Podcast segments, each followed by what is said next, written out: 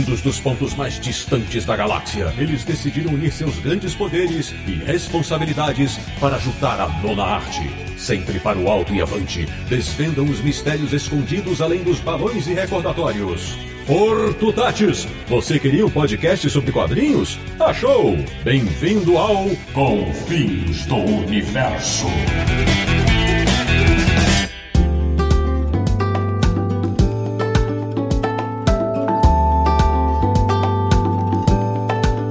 Bem-vindo, bem-vinda! Está começando mais uma edição de Confins do Universo, um podcast que adora compartilhar seus conhecimentos sobre quadrinhos com todo mundo, que é o podcast do Universo agá quê, o site que, se juntasse as coleções dos seus editores, teria um acervo pra lá de invejável, w w w ponto universo agá quê ponto com. E o programa de hoje vai mostrar como é possível fomentar a leitura e a cultura por meio dos quadrinhos. Eu sou o Cidre Gusma, eu falo de São Paulo e vira e mexe dou agá quês para essas instituições tão valorosas. De Petrópolis, no Rio de Janeiro, um cara que adoraria que um certo padre da sua infância conhecesse o conceito de emprestar e devolver os quadrinhos. Samir Naliato. Pô, foi puxar essa história lá de um dos primeiros confins do universo, hein?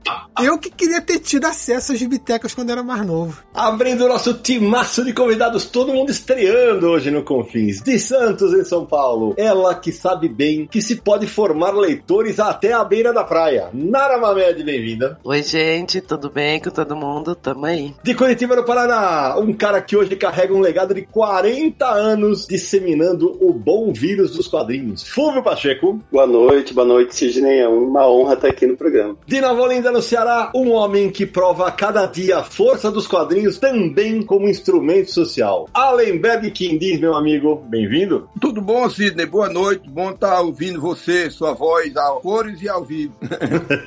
E de Taboão da Serra, em São Paulo, Paulo, ele que sabe que tão difícil quanto criar um grande acervo é manter o hábito de compartilhar gibis. Hugo Abud, bem-vindo. Salve, galera. Obrigado pelo convite, pelo carinho. Pois bem, meus amigos, o Confins do Universo, o episódio de hoje vai falar sobre a importância das gibitecas no Brasil. Desde a criação até as ações feitas para que elas se mantenham ativas. Então, prepare-se, porque hoje tem muita informação bacana para ser compartilhada. Até já.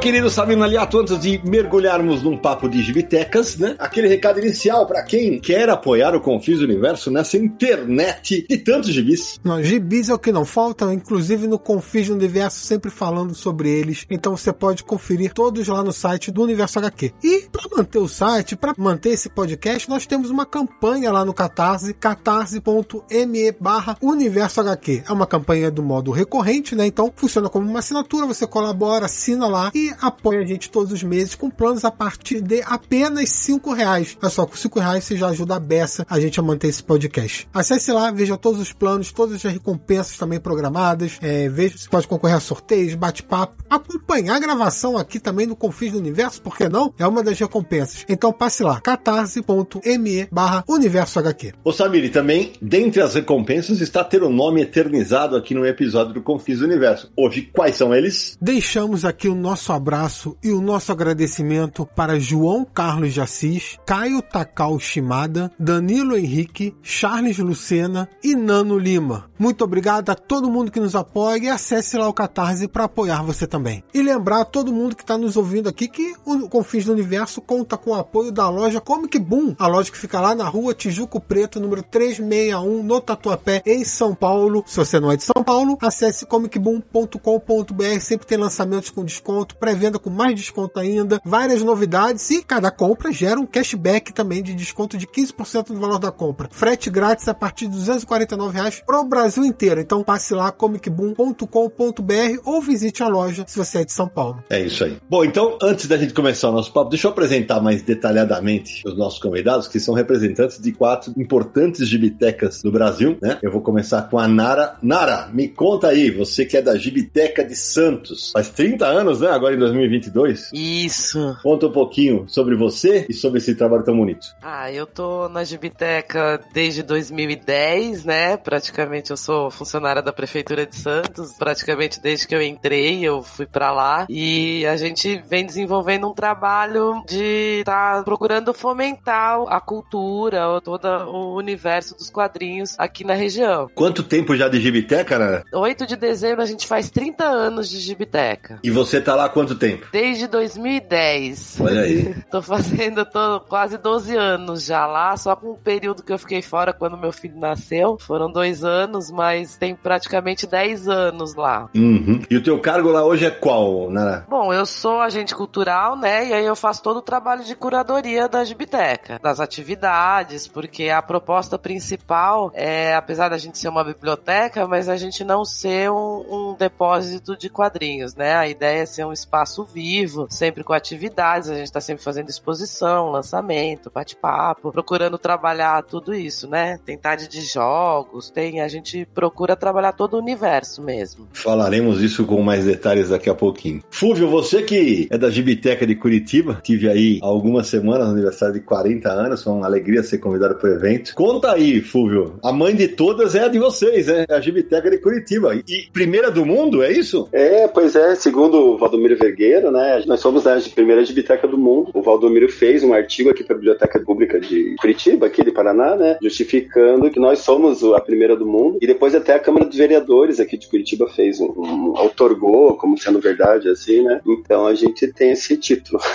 Muito legal. E me conta, Fulvio, qual que é teu cargo lá na Gibiteca de Curitiba e há quanto tempo você está trabalhando lá? Eu sou coordenador da Gibiteca de Curitiba e desse setor, né, que a Gibiteca faz parte, que chama de setor de ilustração e cultura geek. E eu tô como coordenador na Gibiteca desde dois mil e quinze, mas eu tenho uma história com a Gibiteca desde noventa e três, né, quando eu fiz o, o primeiro curso lá, depois em dois mil e um, na época que eu tava na faculdade, eu fui estagiário, depois professor e, e por fim aqui coordenador. Então são trinta anos de história ali junto com a Gibiteca. Muito legal. Eu tô, eu, hoje, Samir, eu tô à vontade porque eu, eu já estive nas quatro, né? E agora eu vou passar pro meu amigo Alemberg, que faz um trabalho espetacular em Nova Olinda, no Ceará, que eu, eu vou pedir pra ele contar um pouquinho. Há alguns anos eu estive lá, no Cariri, ali, no, e ele, ele tem uma política incrível. Alemberg, se apresenta pra galera. Pois é, Sidney, pra mim é uma alegria estar aqui com vocês, né? A Gibiteca da Casa Grande nasce em mil novecentos e noventa e dois, é, com a criação da Fundação Casa Grande, que é uma casa de mil setecentos e dezessete, criado no início do ciclo do couro aqui no Nordeste, que passou para meu avô, eu restaurei, criei a fundação e lá, desde a sua criação, a gente sempre trabalhou gibi com as crianças. Eu, quando era criança, eu tinha uma, uma editora de gibi que eu mesmo fazia, na mão, e quando a Casa Grande foi restaurada, a gente começou a fundação, começou com a Gibiteca, a gente inicialmente começou com o gibi de Tex, né, aquele gibi mais tradicional, colecionando o gibi da Ebal, essas coisas, resgatando isso, e aí então foi enriquecendo a Gibiteca. Você sabe, né, que o destaque da Casa Grande é porque é uma fundação toda dirigida por criança, uhum, né? Então a criança mais velha que tem lá sou eu, com cinquenta e sete, uhum.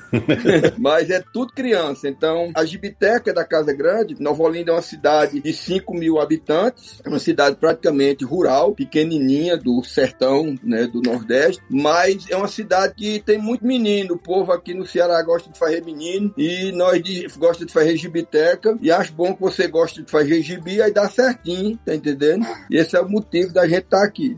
A gente vai conversar sobre isso daqui a pouco. Alemberg, mas me fala uma coisa, é, a tua Gibiteca da da Casa Grande, ela não é um, um órgão de governo, né? Não é, não é um aparelho governamental, né? É tudo particular. Como é que funciona? A Fundação Casa Grande é uma O N G, uma O N G, e o, o trabalho da Fundação é justamente é, formar gestores na área de gestão cultural, mas voltado para a infância. Então, você teve lá, você viu, são só crianças. O povo não acredita que existe uma instituição toda dirigida por criança, mas você chega na Casa Grande e esse trabalho hoje já é visitado, tem uma visitação anual de cinquenta a setenta mil turistas que visitam a fundação para ver essa experiência das crianças. E a Gibiteca é nossa, nossa boneca, né? A gente tem o maior carinho por ela, porque a gente tem o maior gosto por ela, porque ela é um dos destaques da fundação. Já falaremos dela já já. E Hugo, para fechar a apresentação, você representa a Gibiteca Henfil aqui em São Paulo, um polo cultural aqui para todo mundo que ama gibi. Fala aí quanto tempo de casa, quanto tempo de Gibiteca, e depois a gente vai entrar no papo para valer. Ah, legal. Bom, eu tô na Gibiteca desde dois mil e nove, é, o meu cargo eu sou bibliotecário, é, eu sou coordenador da Gibiteca, e a Gibiteca Henfil, pelo que eu saiba, acho que é a maior da América Latina. Não sei se tem outras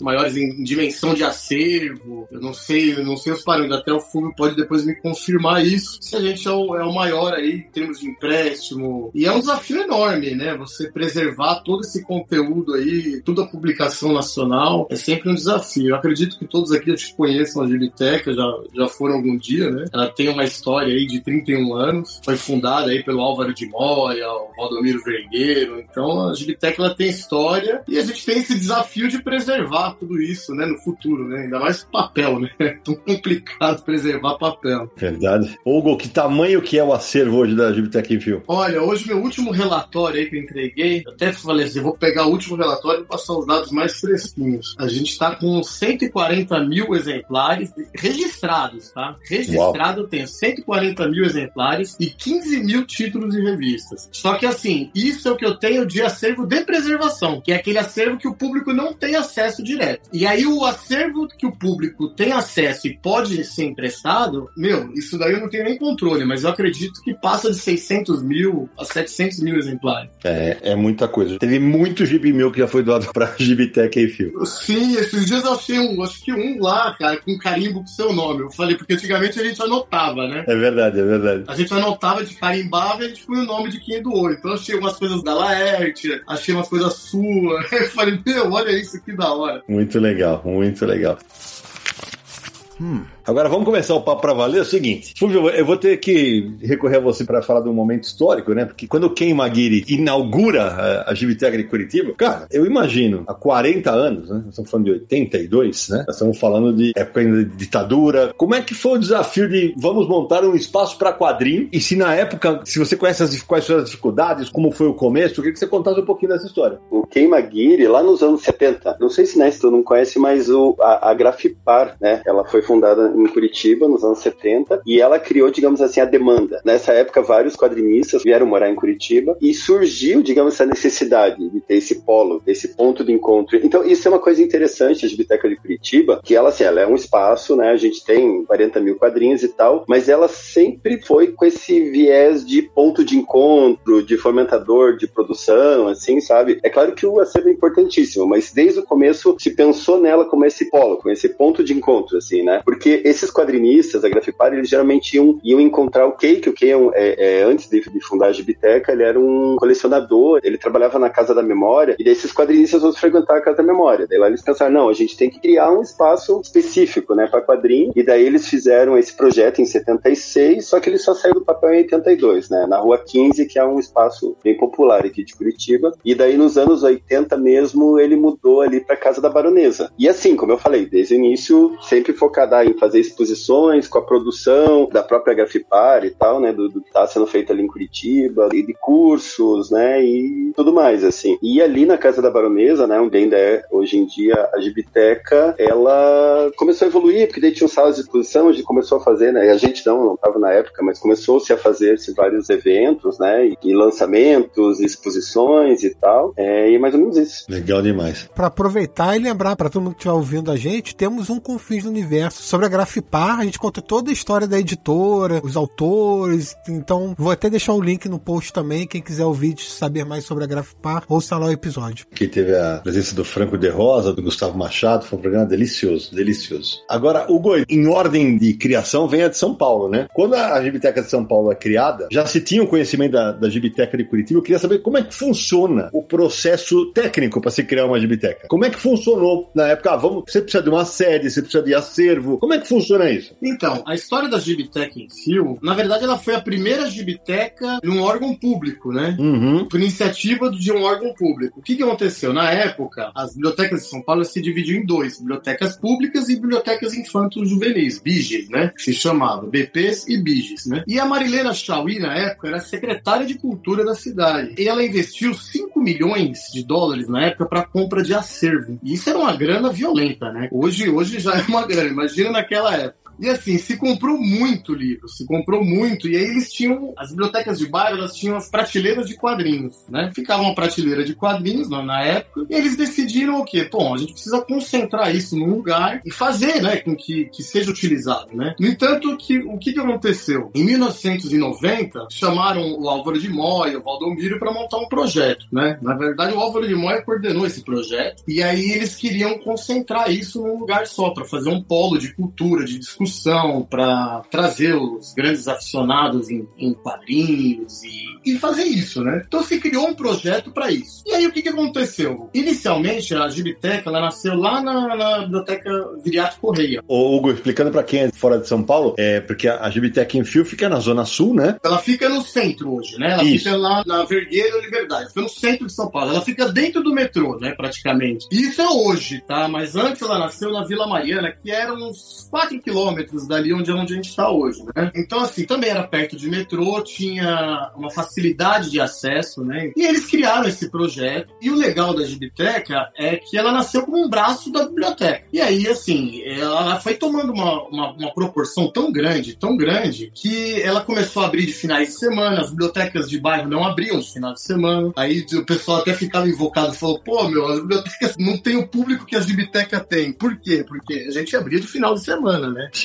E aí a gente conseguiu atrair esse público, né? E a, e a história da Gibiteca é muito atrelada com uma galera da, da própria secretaria que trabalhava com quadrinhos e gostava de quadrinhos, que vestiu a camisa, né, da Gibiteca. E eu falo até hoje, eu, eu acho que eu, eu presto assessoria pro Brasil inteiro de como se criar uma Gibiteca, mas eu não participei na época porque eu tenho só trinta e oito anos de idade, mas eu frequentava a Gibiteca Henfil antes de virar coordenador dela, né? E assim, é uma coisa muito louca, porque não tem ciência, acho que, tem que você tem que vestir a camisa, né? Eu acho que esse é o grande dilema aí, né, hoje dos quadrinhos. Então, é, se criou, né, a Gibiteca, ela nasceu inicialmente com três mil exemplares. Que vieram de onde? Você tem ideia? Tenho, tenho. Algumas coisas vieram, é, fizeram um garimpo, né, de todas as bibliotecas, concentraram lá, e também foi uma compra grande, né, e muitas editoras doavam, né, hoje não doam mais, é, mas as editoras doavam, cara, a Martins Fontes, a própria Abril, a Devir doou muita coisa, a gente comprava, tinha uma verba para compra, né? Ainda tem uma verba para compra, é um pouco baixa até o valor, mas enfim, naquela época você tinha uma verba específica para compra, então a gente se comprava muito também, né? Ô,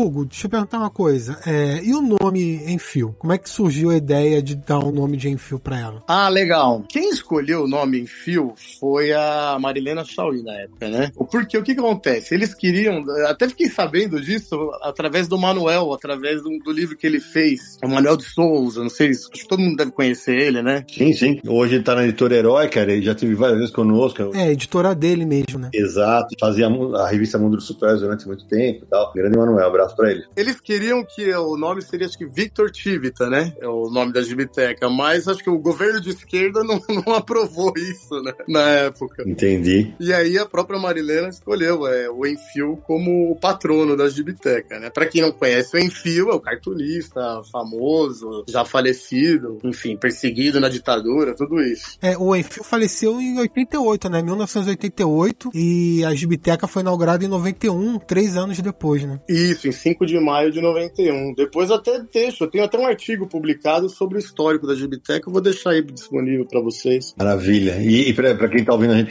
que talvez seja mais, mais novinho, a Marilena Chauí, uma escritora, filósofa brasileira, muito, muito ativa na, no âmbito cultural aqui em São Paulo. Queria aproveitar até uma coisa que o Hugo falou e e perguntar pros quatro, né? Depois cada um responder como é que funciona na sua Gibiteca. O Hugo falou que hoje em dia as editoras não mandam mais. É, a minha pergunta era justamente sobre isso, assim. Vocês recebem doação das editoras, algum alguma manda, nem nenhuma manda, se tem um canal aberto com as editoras, porque hoje em dia a gente vê uma profusão de editoras grandes com muitos lançamentos, né? A gente passa por um momento curioso, que é uma crise é, econômica até, mas com muitos títulos sendo lançados, muitos quadrinhos sendo lançados mensalmente. Então, não deve ser uma coisa fácil de acompanhar, poder disponibilizar tudo isso que sai. Como é que funciona esse contato com as editoras, ou se não tem nenhum mesmo? Bom, falando sobre a criação da Gibiteca também, ela foi criada em noventa e dois a partir de um projeto de estar tá usando, é, quem conhece Santos sabe que tem um postos de salvamento, que eram dos bombeiros, que ficam na, no Jardim da Praia. E aí eles criaram é, uma biblioteca, uma gibiteca e um cinema na orla da praia, né? Tem outros postos com escolinha de surf também, com outras coisas. Mas esses foram três equipamentos culturais que realmente têm um diferencial muito grande por serem na beira da praia, né? Aí, sobre a questão que ele estava falando, do acervo,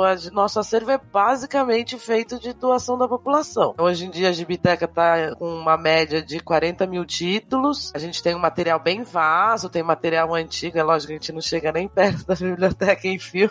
Sim. O nosso espaço também é muito menor, é, é bem reduzido. O Sidney já esteve lá, ele sabe que é um, é um espaço pequeno mesmo, uhum. Mas a gente tem um acervo realmente bem diferenciado, assim, né? Com material antigo, tem o almanaque do Tico-Tico de mil novecentos e trinta e seis, tem algumas publicações do Gibi mesmo, material da Ebal, uma série de coisas que são mais raridades. Mas, Nara, esse, esses materiais também são para consulta? Não, esse, esse é do acervo, né? Não, eles ficam no acervo, na verdade, assim, a gente não faz empréstimo. Certo. Porque eu não tenho espaço para ter dois acervos, né? Um para empréstimo e outro para ficar na Gibitec. Então, todo o nosso material é do acervo, é consulta no local, e aí para sanar um pouco essa questão de não fazer empréstimo, a gente deixa um material para troca, que a gente tem lá. A gente pega gibis repetidos que vieram através de doação da população e a gente deixa lá disponível. A pessoa pode pegar, traz o dela e pode estar tá levando o outro para casa. Mas o nosso acervo fica lá. E esse, essa parte, esses que eu falei que são mais, inclusive eles ficam num espaço guardado e só se solicitado, né? Não fica no salão para todo mundo ter acesso, para evitar ou destruir realmente o material, porque claro, tem certas coisas que não dá para ficar manuseando, né? Entendi, claro. Agora, o Alemberg, conta pra mim, São Paulo e Curitiba são capitais, Santos tá a sessenta quilômetros de São Paulo, você tá no interior do Ceará, como é que foi esse processo para montar a tua gibiteca? Como é que começa essa história? As, as editoras ajudam? Como é que funciona hoje a tua? Bem, é, a Gibiteca da Casa Grande, ela tem uma média de cinco mil e quinhentos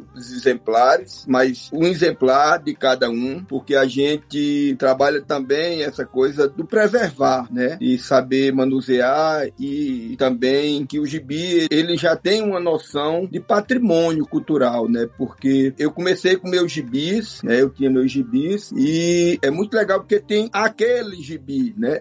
Sim. Que você tem desde criança. E isso, quando você tem um gibi desde criança, aquele gibi, ele não é só, não é só um gibi, né? Ele é um patrimônio. É tanto que a Casa Grande trabalha sempre as coisas no nível do patrimônio. Você sabe que é uma escola de arqueologia, de mitologia, que tem uma proposta para a Chapada do Araripe aqui como patrimônio da humanidade. Então o próprio gibi já serve como uma escola para essa educação patrimonial. E é por isso que nós só temos um gibi de cada, porque cada gibi daquele é importante que passe de geração para geração. Nós já temos trinta anos de casa, então é importante isso. Então os gibis foram todos comprados, nós recebemos doação pessoal, né, do Sérgio Bonelli, né, ele sempre dava o gibi pra gente, e também o pessoal do Festival de Amadora lá em Portugal, né, que era o Nelson Dona, ele sempre mandava lá da Gibiteca de Amadora pra gente. Mas o restante, a gente comprou muita coisa, muita coisa na Comic, e eu gosto de viajar pelos festivais de quadrinhos em outros países, e sempre eu trago gibi que eu compro, e esses gibis autografados, para que eles tenham esse valor também de patrimônio, sabe,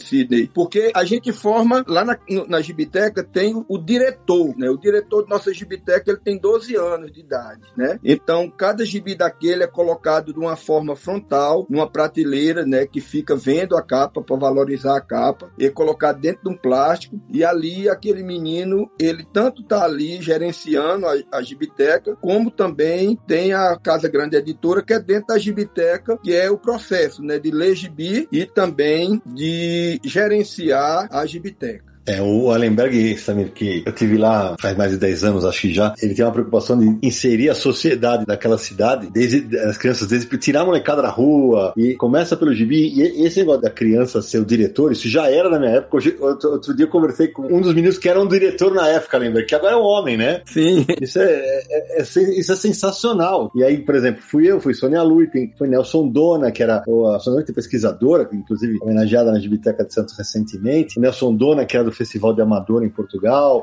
André Diniz já esteve lá também. Cada um de nós ficava na casa de uma pessoa da comunidade, casa simples tal, e dormia num quarto lá. É um trabalho social belíssimo e que transcende os quadrinhos, né? É justamente isso, Sidney. Junto à Gibiteca tem os restaurantes e cafés das mães dessas crianças, tem as pousadas domiciliares. Quem vai a Nova Olinda para visitar se hospeda nas pousadas domiciliares, né? E isso gera, né, Um, um fluxo turístico, e isso gera também um desenvolvimento local. Esse processo ele não termina só no gibi, né? Então tem a T V Casa Grande, tem a rádio, que aí eles fazem rádio novela, né? Eles fazem também os vídeos. Na Gibiteca a gente tem desde gibis, né, de como fazer gibi, como também animação, porque de lá vai-se para o laboratório de animação, que é a T V Casa Grande. Então tem todo esse processo que os meninos, na realidade, ele faz parte, né, assim, o gibi para nós é assim, é o storyboard, né, uhum, entre a literatura e o cinema, né. O mais legal nisso, Sidney, que eu acho, é a noção de cidadania que os quadrinhos constroem naquelas crianças, né, e o senso de pertencimento que eles têm da fundação e, consequentemente, do território aonde eles estão inseridos, né, porque a Chapada do Araripe, ela fica entre, divide quatro estados do Nordeste, que é o Ceará, o Pernambuco, a Paraíba e o Piauí, né? Então ele fica nesse meio. Então é muito importante isso, é uma reserva fossilífera de paleontologia, de arqueologia, então muito forte. Então a gente dialoga os quadrinhos com as pinturas rupestres, com os fósseis, com a paleontologia. Então é, é um, vamos dizer assim, é uma forma de animar esse patrimônio pela linguagem dos quadrinhos. Ah, aproveitar para lembrar para todo mundo que estiver ouvindo a gente, seja quem tem sua coleção particular ou editoras mesmo, no post desse episódio, a gente está listando todos os contatos das gibitecas. Se quiser fazer doação, né? Sim. Você pode doar para as gibitecas, editores que quiserem doar a,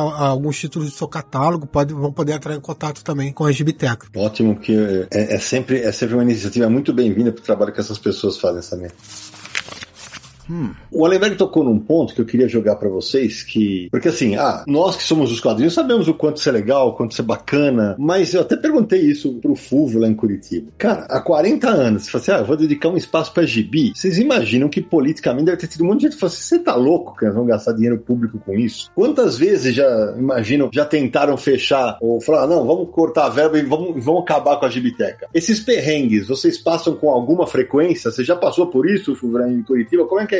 Então, na, na verdade, a gente não... É, já teve esse alto e baixo, a gente tá numa fase bem bacana agora, sabe? Inclusive, a gente tem a, na Gibiteca um edital específico de quadrinhos, né? Que a gente administra lá, que todo ano a gente viabiliza a produção de quinze quadrinhos, né? E ele acontece através da Gibiteca. Mas já teve fases, assim, né? Lá no final dos anos noventa, por exemplo, a, a Gibiteca foi tirada desse espaço dela hoje em dia, colocada numa garagem, ficou lá por muitos anos e tal. Mas como eu falei, agora a gente tá num espaço bacana, assim, lá. Lá a gente tem esse, você conheceu lá, né? A Gibiteca fica num centro cultural que chama é, Solar do Barão, que são três museus, três espaços, né? Tem o Museu da Gravura, o Museu da Fotografia e a Gibiteca. Mas é um espaço gigantesco, assim, né? Se eu não me engano, são oitocentos metros quadrados que a gente ocupa, assim, sabe? E como eu falei, né? Tem um galpão para eventos, inclusive a gente faz feiras lá, tem um espaço... É, é, até já aproveitando um pouco, falando, assim, dessas demandas da Gibiteca, né? Tem duas salas de exposição, né? Tem grandes, assim. A gente tem um espaço específico específico que a gente trabalha com ação educativa, que a gente todo dia, de manhã e de tarde, recebe escolas, instituições, faculdades. Então a gente faz uma formação e tem um dia da semana que a gente só faz formação continuada de professores, né? Então os professores municipais vão na Gibiteca. Importantíssimo. É, não, é super bacana e a gente sente o retorno, assim, né? As próprias visitas mediadas da Gibiteca geralmente são desses professores. Então aqui em Curitiba tem, assim, o dia da permanência dos professores de arte. Então esse dia da permanência ele tem a opção de fazer na Gibiteca, tendo formação formação de quadrinhos para depois multiplicar em sala de aula. E a gente tem os cursos, né, que são vinte cursos diferentes. A Gibiteca, praticamente o tempo inteiro que a Gibiteca está aberta, está rolando um curso diferente. Curso de mangá, de aquarela, de animação, de ilustração digital e tal. Daí tem, assim, os cursos analógicos, digamos, acontecem numa sala, e tem uma incubadora, que é um espaço só com computadores, né, onde acontecem os cursos digitais. Então tem os cursos de animação, ilustração digital. Inclusive agora a gente vai ter uma ampliação de uma nova casa vinculada ali ao Solar do Barão, que vai ser específico para essa demanda digital, né? E a gente tem também o espaço do acervo, que a gente até divide em salas, né? Cada sala tem um tema. Então tem uma sala só de heróis, né? De D C, Marvel e Bonelli, uma sala das graphic novels, uma sala de mangá, de cartoon, uma dos raros, né? Como a Nara tinha falado, a gente tem tudo que é anterior aos anos sessenta fica nessa sala dos raros. E a gente tem gibi a partir dos anos dez, né? mil novecentos e dez a gente tem nesse acervo, né? Uia. Tem até o principal é, artista aqui de Curitiba, que é o Puti Lazarotto, ele começou a carreira com quadrinhos. Nos anos trinta a gente tem os exemplares, né? Tem Tico-Tico, tem Careta, tem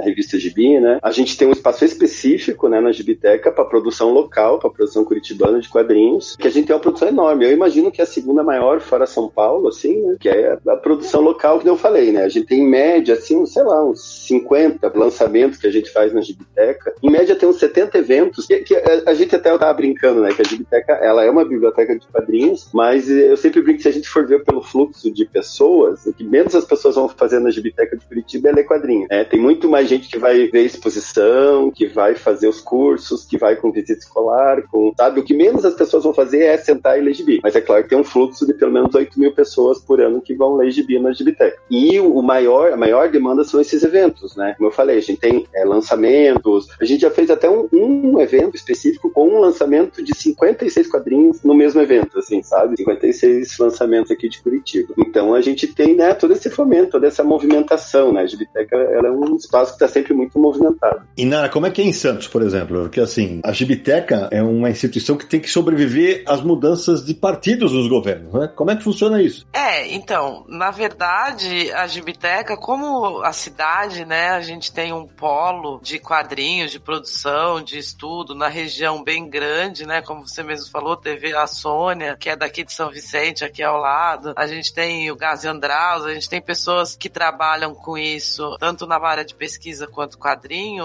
É, a gente consegue manter uma qualidade no espaço devido realmente à, à demanda da população. Eles reclamam. A Gibiteca precisa estar bem, precisa ter, tem a Dani Marino, tem a Laluna Machado, tem um monte de gente aqui que, se a Gibiteca não estiver indo bem, são pessoas que vão estar brigando por ela, entendeu? Então, é, inclusive, a Gibiteca foi criada num governo do P T, hoje em dia a gente está no governo do P S D B e passou pelo P M D B, um monte de gente aí no meio do caminho, mas a Gibiteca funciona, é, ela mantém. É claro que inicialmente a ideia era uma coisa mais biblioteca infanto-juvenil, né? Mais trabalhada dessa forma, mas com o tempo, e, e eu acredito até que com o amadurecimento mesmo da produção do quadrinho feito na cidade, ela foi se levando mais pro caminho de uma biblioteca viva, que trabalha com as atividades, como polo fomentador mesmo, né? Então a gente consegue se manter de uma forma, assim, não tem o espaço do pessoal de Curitiba, sim, e nem o acervo do pessoal do, da Henfil, mas a gente trabalha de uma forma legal, e, e a, a, a, o fato de estar na beira da praia traz uma visibilidade grande pro nosso espaço, né? Então a gente consegue ter pelo menos as condições mínimas. É claro que, como eu acho que toda a parte cultural, a gente não tem, por exemplo, edital, orçamento próprio, é tudo dentro da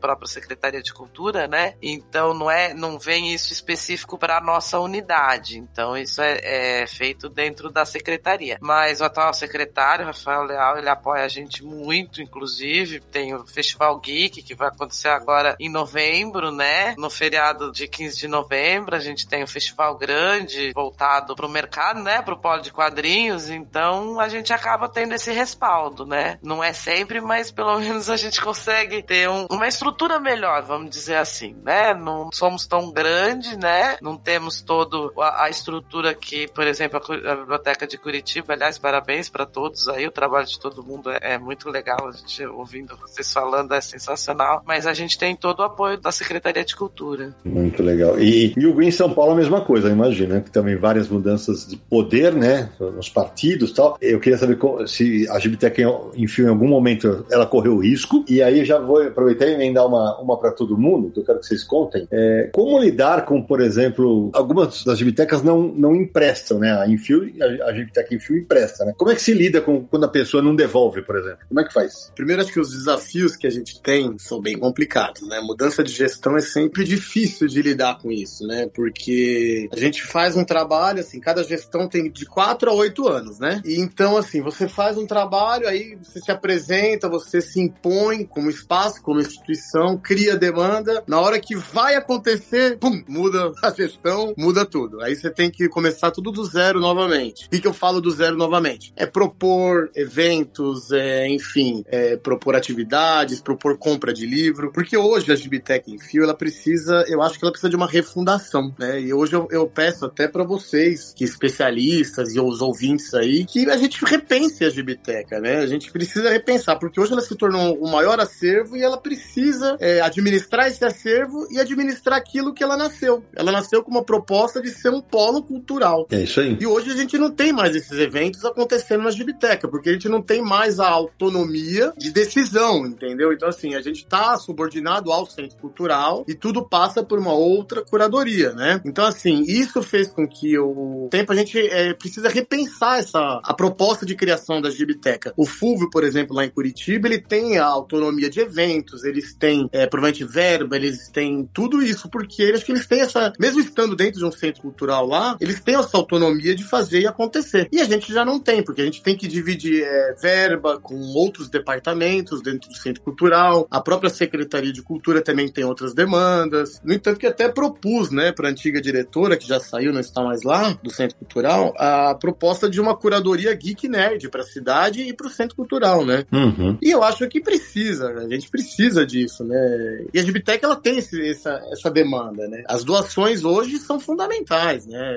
Lá em Santos, por exemplo, se sobrevive de doação, a gente também sobrevive. noventa por cento do meu acervo é doação. E assim, são gente que compra o, o, a agá quê no site da Amazon, por exemplo, e, e já traz, assim, na semana seguinte, e fala, ó, já li, tá aqui pra vocês. Que legal. E, e é muito legal isso, ver, porque é muito prazeroso você receber um, uma agá quê novinha, assim, porque a gente, às vezes, a gente compra. Agora, por exemplo, hoje, eu recebi uma, uma coleção da Companhia das Letras, que a gente tinha feito um pedido grande de compra, né? E aí eles mandaram pra nós. Veio, tal, já, já cataloguei, já tá tudo no sistema, semana que vem já tá disponível pro público, né? Quando chega coisa assim de compra, a gente já põe logo pro público acessar, né? E aí você perguntou sobre a questão de, de devolução, né? Bom, a Gibiteca, ela empresta tudo que tem duplicado. Então, assim, eu tenho uma parte do acervo de preservação. Então, pô, às vezes eu, é, tem um senhor, que é o seu Ângelo, ele vai lá todo dia na Gibiteca. E ele só quer pegar a edição maravilhosa da Ebal, aqueles mandrake, edição antiga. Rapaz! Cara, ele só quer isso. E assim, Flash Gordon. E a gente tem disponível. As bibliotecas de bairro da cidade já não tem isso. Mas nós temos disponível para empréstimo, né? Aquilo que provavelmente pelo resto do país é tratado como raro, pra nós tá lá, chega sempre, toda semana tem, e a gente põe, estragou, eu jogo fora, ou estragou, eu ponho pra restauro, eu tenho um colega que, que faz restauro desse material, e aí se a pessoa não atrasa e devolve, a gente suspende, ele fica suspenso nas cinquenta e cinco bibliotecas da prefeitura, né? O nome dele não vai pro Serasa. Entendi, entendi. Mas ele fica suspenso lá na rede de bibliotecas, né? E, e acontece muito? Olha, acontece, a gente empresta cerca de, de quinze a vinte mil por ano, né? Isso de empréstimo, de quantidade, né? Só que eu, eu não conto a quantidade, por exemplo, de minissérie. A gente empresta, por exemplo, as minisséries no saco plástico e vai, às vezes, quinze minisséries, quinze exemplares, né? Então, acho que esse número é bem maior, né? Porque a Gibiteca, noventa por cento dela também, ela é manual, ela não é informatizada, né? A gente tem o catálogo eletrônico da prefeitura, né? Que é o catálogo que todo mundo consegue acessar, mas ela, ela, ela tá noventa por cento dela é toda manual. A gente usa uma planilha Excel e as fichinhas Cardex. Eu não sei se vocês conhecem o que é uma ficha Cardex. Sim, claro. Mas ela tem as fichinhas Cardex que ainda a gente utiliza na, na Gibiteca. E assim, eu, geralmente eu costumo é, perdoar, né? As pessoas que... É, a política da Gibiteca tá um pouco diferente da biblioteca. Então, por exemplo, o cara perdeu uma edição maravilhosa da Ebal, eu não posso pedir pro cara repor aquele número, porque ele não vai achar aquilo lá, né? Então aí quando acontece isso, eu faço uma avaliação, chamo a pessoa, falo, ó, às vezes a pessoa foi roubada, ou perdeu mesmo, ou molhou, estragou o dia. Acontece muito. Aí eu peço pra pessoa fazer o quê? Como eu não tenho uma verba fixa de compra, eu peço pra que ela me reponha com algo novo da banca. Eu falo assim, ó, vai lá, pega dois títulos, três títulos é, da banca de jornal e, e traz pra nós, né? Essa semana mesmo, uma, uma mulher perdeu, acho que a, a piada mortal do Batman. Ui. Ela perdeu. Aí eu falei, meu Deus do céu, onde eu vou achar? Bom, aí ela procurou nos, nos sites aí da vida, eu falei, calma, relaxa. Eu tenho oito exemplares de reposição, fique em paz. Aí a gente consegue. Eu falei, vai lá e compra uma revista do Batman nova aí, que tá lançada na banca, e a gente perdoa a sua dívida. Hum. Eu queria saber das outras gibitecas também como é que funciona essa parte de empréstimos, de controle disso, né? Como é que, que eles fazem? É, em Santos a, a Nara já até explicou que não tem empréstimo, que as pessoas leem lá, né? É. Como é que é em Nova Olinda, Alemberg? É, em Nova Olinda a gente não, não empresta, né? Não sai da gibiteca, até porque para que as pessoas possam vir também conviver na gibiteca, como um ambiente de convivência. Então, isso aí é uma coisa que não é só, como eu estou falando, não é só o gibi, né? Mas também o ambiente que aqui o gibi cria. Então, é como um cineclube, né? Quem é que curte cineclube? Quem é que curte cinema? Cada pessoa que frequenta esses ambientes é uma tribo diferente, né? Então, o ambiente da gibiteca é importante que as pessoas venham para saber como é o ambiente de uma gibiteca. Visitar uma gibiteca como quem visita um, um, um local, tá entendendo? Um, como eu estive falando, como se fosse um espaço que traz uma linguagem linguagem a ser conhecida por uma comunidade. Você pode convir que o seguinte, que banca de revista no Brasil já tinha pouca. Verdade. Diminuindo cada vez mais. É, e tem uma coisa também, né, assim, que é o repertório, não sabe, no Brasil. Quantas cidades nesse país tem museu? Quantas crianças vivem nesse país que nascem, crescem e morrem e por na cidade dele não ter museu, nunca soube o que é, vou visitar o museu. Então, essas palavras, elas enriquecem o repertório de uma pessoa, elas são importantes. Então é importante saber o que é uma gibiteca e frequentar uma gibiteca como se adquire, né, um conhecimento, se adquire uma, vamos dizer assim, um se um menino de Nova Olinda ele sabe o que é uma gibiteca, quando ele for a São Paulo, quando ele for a Curitiba, ele procura a gibiteca de Curitiba. Outro menino que mora numa cidade que não tem uma gibiteca, ele não sabe nem o que é uma gibiteca. Então, para mim, é uma contribuição mesmo pro repertório de uma pessoa. Olha, eu lembro quando eu estive aí, você conversou comigo, porque é, até pela, pela desigualdade que a gente tem no, no país, que ainda é grande e tal, eu lembro que você, que você chegou a comentar comigo que um dos problemas que você enfrentava eram pais que não queriam que as crianças... Ah, não, bota as crianças pra trabalhar em vez de ficar fazendo esse tipo de coisa, né? Por isso que eu falo, o trabalho que a Alemberg faz lá é um negócio... Mas é muito bonito, mas é muito bonito. As crianças vão viajar pro exterior, com música, representando a, a Fundação Casa Grande. Como é que é esse trabalho de conscientização que você tem que fazer junto à população para explicar... É que aqui, olha, isso aqui é, é uma possibilidade de mudar ah, o futuro dos seus filhos. Como é que é? Esse é um trabalho contínuo, imagino, né? É, o que, né, você vê, né, assim, que o Brasil hoje, o Brasil é uma crise de conteúdo, né? O que o Brasil uhum. passa é uma crise de conteúdo. O que há, é, que é importante ter inclusão e distribuição de renda, né? É muito importante isso. E foi assim, as crianças da Casa Grande, elas vieram para brincar na Casa Grande. Então a gente brincava com as brincadeiras mesmo, de bola de gude, de pinhão, e foi assim, através das brincadeiras que eles vieram e foram entrando na gibiteca, entrando no museu, na rádio, na T V, e eles foram passando a administrar. E os pais, normalmente, o filho de um pedreiro ia, ser, ia trabalhar com o pai, né? Uhum. O filho de um agricultor ia pra roça. E com isso, com a fundação, eles passaram, o tanto de visita que tem na fundação, passou a permanecer na cidade, então a gente, os pais, a gente trabalha essa coisa da distribuição de renda, incluindo eles eles justamente nessa partilha do bolo. Então eles têm as pousadas domiciliares, eles têm um restaurante que recebe os turistas. Para você ter uma ideia, né? dois mil e dezenove, eu vou pegar um dado de dois mil e dezenove. Tem uma coisa muito importante, quanto é que custa manter isso aberto? Custa um total de, em dois mil e dezenove, custou cinquenta e nove mil, novecentos e nove vírgula três para manter esse projeto. em dois mil e dezenove, que foi um, um recorte, porque veio a pandemia, né? E então um, um recorte inteiro do ano que tem, e chegou a atender setenta e cinco mil trezentos e oitenta e nove pessoas. Isso a um custo por pessoa de setenta e nove centavos, tá entendendo? Então é uma coisa assim que demonstra que educação, que cultura não é uma coisa cara. E ainda mais, como diz o ditado, né? Que do boi se aproveita até o berro, né? Então a gente pega a gibiteca, e não é só a gibiteca em si, mas é todo esse conjunto de desenvolvimento social, turístico, que se gera em torno disso, trazendo desenvolvimento, né, para a localidade. É, Alemberg, você estava falando aí dos custos anuais para manter a gibiteca, e assim, tem umas gibitecas que são maiores, outras são menores, mas todas envolvem custos para manter aberta durante o ano todo. E para isso precisa de uma equipe trabalhando e tudo mais. Então, eu queria perguntar o seguinte: qual o tamanho da equipe das gibitecas e como é o trabalho de manutenção e, e preservação das revistas? Porque assim, a gente, né, Sidney, tem coleção e tal, já sabe que é um trabalho manter a nossa. Sim. Imagina de uma gibiteca, né? Isso é uma coisa louca. Não, e, e mais, né, Samira? No caso da gibiteca, eles não podem ter o apego que nós temos e, pô, ah, não, entortou a pontinha do papel da minha revista. Porque, cara, as deles são manuseadas, não tem jeito. É pra ser lido. Sim. É. Então, olha, gostei da pergunta. É, assim, é bacana, até já vou responder várias aqui, que, eu,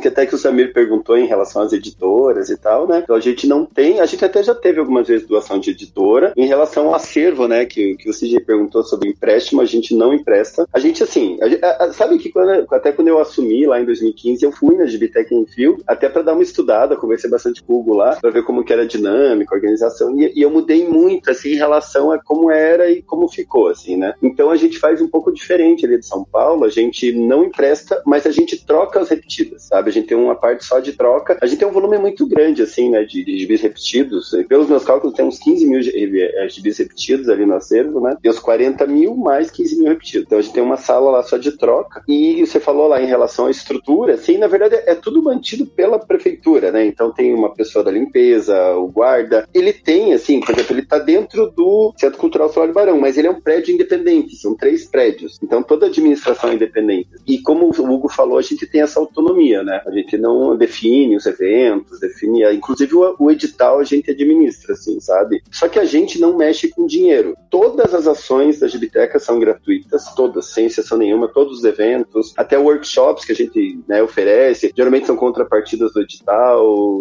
as formações, é tudo, tudo gratuito. A única coisa paga são os cursos, que são pagos diretamente para os professores, né? Então, como eu falei, tem uns vinte cursos, uns dez professores, e é pago diretamente para os professores. Mas uma coisa bacana, assim, que eu falei, a gente não tem, não mexe com dinheiro, né? Qualquer coisa, por exemplo, ah, queima a lâmpada, é sempre a prefeitura vai lá e troca, a gente solicita para a prefeitura, papel e qualquer coisa. Acervo, noventa e nove vírgula nove por cento doação, mas a gente recebe doação continuamente, assim, sabe? Semanalmente, a gente, a gente sempre está bem atualizado, né? Uma coisa super legal até para atualizar a nossa Gibiteca é, só, é a Bienal de Quadrinhos. Não sei se vocês conhecem a Bienal de Quadrinhos de Curitiba. Sim, que é a antiga Gibicon, que agora é a Bienal de Quadrinhos. Isso mesmo. Então, é um combinado que a gente tem, assim, que, por exemplo, tem duzentos expositores, né, na Bienal de Quadrinhos, todos eles precisam doar um gibi para Gibiteca. Sabe, é legal. No final da Bienal, a gente passa, assim, né, junto com a equipe da Bienal e recebe um quadrinho de cada um de todos os quadrinhos que estão sendo vendidos ali. É bem, bem legal. Isso dá um up, assim, na Gibiteca. A Gibiteca tem muito quadrinho autoral, assim, autoral do Brasil inteiro por causa disso, assim, né? É, que não falei, sem falar os ali de Curitiba e tal. Então, a Gibiteca, né, de Curitiba tem uma articulação muito legal com os autores, com os quadrinistas, ilustradores, animadores curitibanos. Então, a Secretaria de Cultura, ela promove conferências de cultura. Então, sempre a gente faz uma delegação de quadrinistas e nessas conferências a gente pede, solicita várias coisas. Por isso que a gente tem o edital, por isso que a gente teve o espaço. Você sabe que até o fato de eu estar na Gibiteca foi uma solicitação dos quadrinistas nessas conferências de cultura, né? Porque eu sou o primeiro quadrinista que é um coordenador da Gibiteca. Eu tenho, né, produção de quadrinhos, já teve mais de quarenta e seis quadrinhos e tal. Então, isso foi uma solicitação nas conferências de cultura. Então, por exemplo, assim, a gente solicitou o edital. Quando surgiu o edital, eu faço tudo de uma forma muito democrática, sabe? Quando a gente ganhou o edital, né, lá por dois mil e dezesseis, eu chamei os quadrinistas, né? Fiz um chamamento, foram cento e vinte quadrinistas lá na Gibiteca. Eu falei, ó, oh, gente, a gente tem essa verba. Como que a gente vai administrar ela? Daí que todo mundo votou, ó, oh, eu acho legal quinze projetos ganhando vinte mil, sabe? Então foi tudo votado democraticamente, assim, é bem, é bem bacana essa articulação, né? A Gibiteca é muito querida, assim, né, por todos os artistas locais, até porque quase todo mundo se criou nos cursos ali, né? Ou foi foi professor, eu fui aluno e tal. Então, por isso que a gente tem essa articulação, e por causa dessa articulação e por causa desse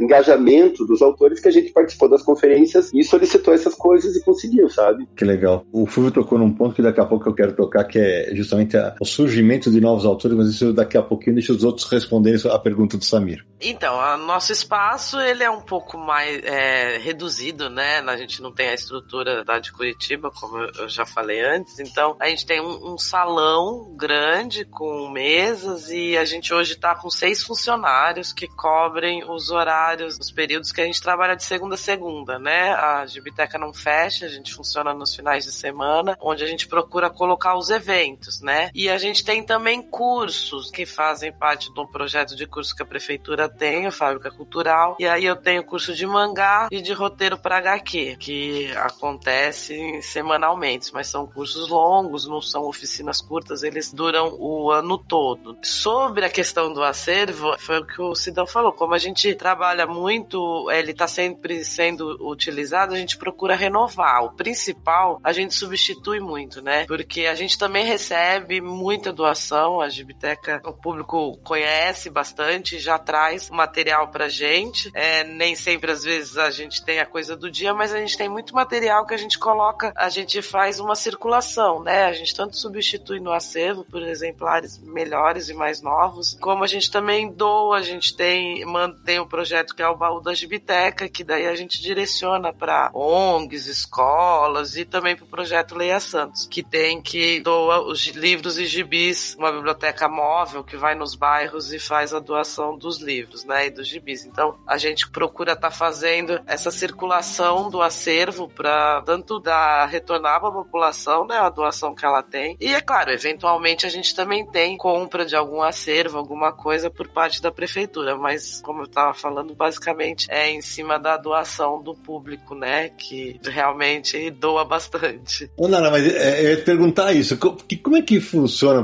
nesse caso que é ligado à prefeitura, não vai ser todo funcionário que vai trabalhar com você que gosta de quadrinho, né? É. E aí, como é que você tem que fazer? Você tem que educar, inclusive, as pessoas a respeito de quadrinhos. Olha, então, isso aqui é assim, assim, assado. Como é que funciona isso? Sim, isso é uma coisa que a gente faz, é o treinamento da... Quando vem uma pessoa nova, a gente tem que começar tudo de novo, e assim, foi o que você falou, mas tem muita gente que não tem realmente conhecimento. Uhum. E como é prefeitura, muitas vezes eu trabalho com pessoas que estariam numa biblioteca tradicional, e às vezes ela tem um preparo melhor para isso, mas o conhecimento do quadrinho realmente, ele acaba vindo com o tempo, não tem muito o que fazer, né? A prefeitura é assim mesmo, a gente, é, por isso que a gente evita ficar trocando muito funcionário, tanto é que eu tô lá faz bastante tempo já.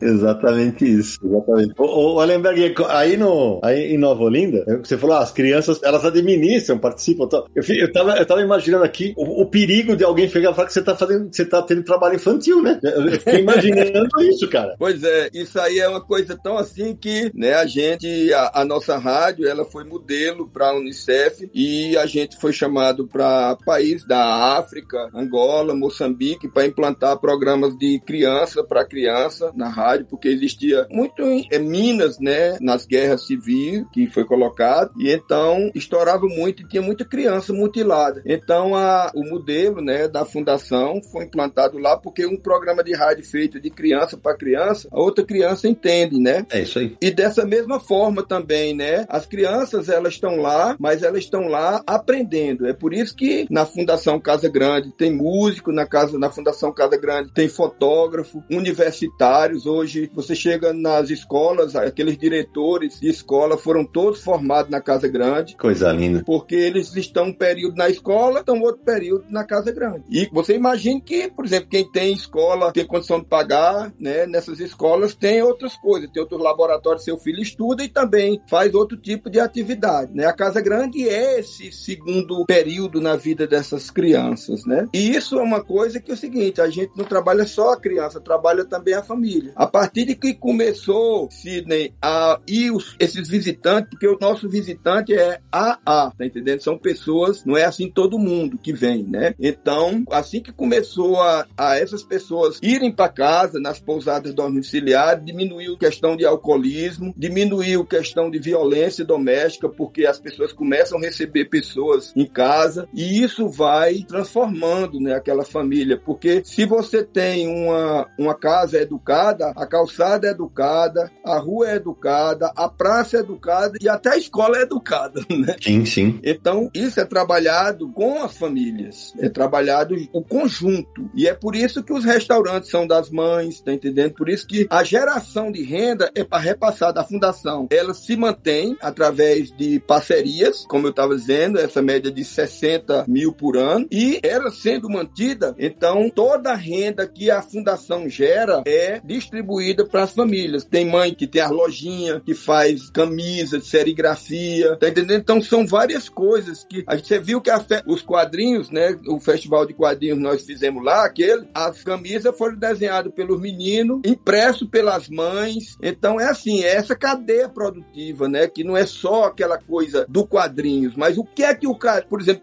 eu acho interessante, né, o Bob Dylan, né, ele andava, né, pela Europa, né, e fazendo o show dele, e eles perguntavam os jo- jovens, né, o que é que você tem para propor pro mundo, né? Então, o que é que os quadrinhos têm para propor pro mundo de desenvolvimento? Então, é essa mesma relação, sabe, que a gente faz. E isso é muito, a gente vê isso de uma forma muito positiva, porque ele traz um desenvolvimento mesmo à comunidade, né? Hoje, Nova Olinda é uma cidade que é mais perto de São Paulo do que de Fortaleza, porque nós temos aqui cinco voos diários para São Paulo e para Fortaleza. Tem um avião que eu tenho uma desconfiança que ali foi um ônibus que botaram as asas.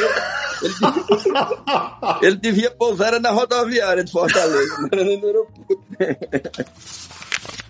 Hum. Hugo, agora me fala uma coisa. Você, como você falou agora há pouco, hoje a, a Gibiteca Henfil é parte de uma infraestrutura muito maior, mas eu imagino que talvez a de São Paulo seja que ainda tem mais, mais efetivo, mais funcionários, não? Eu estou enganado.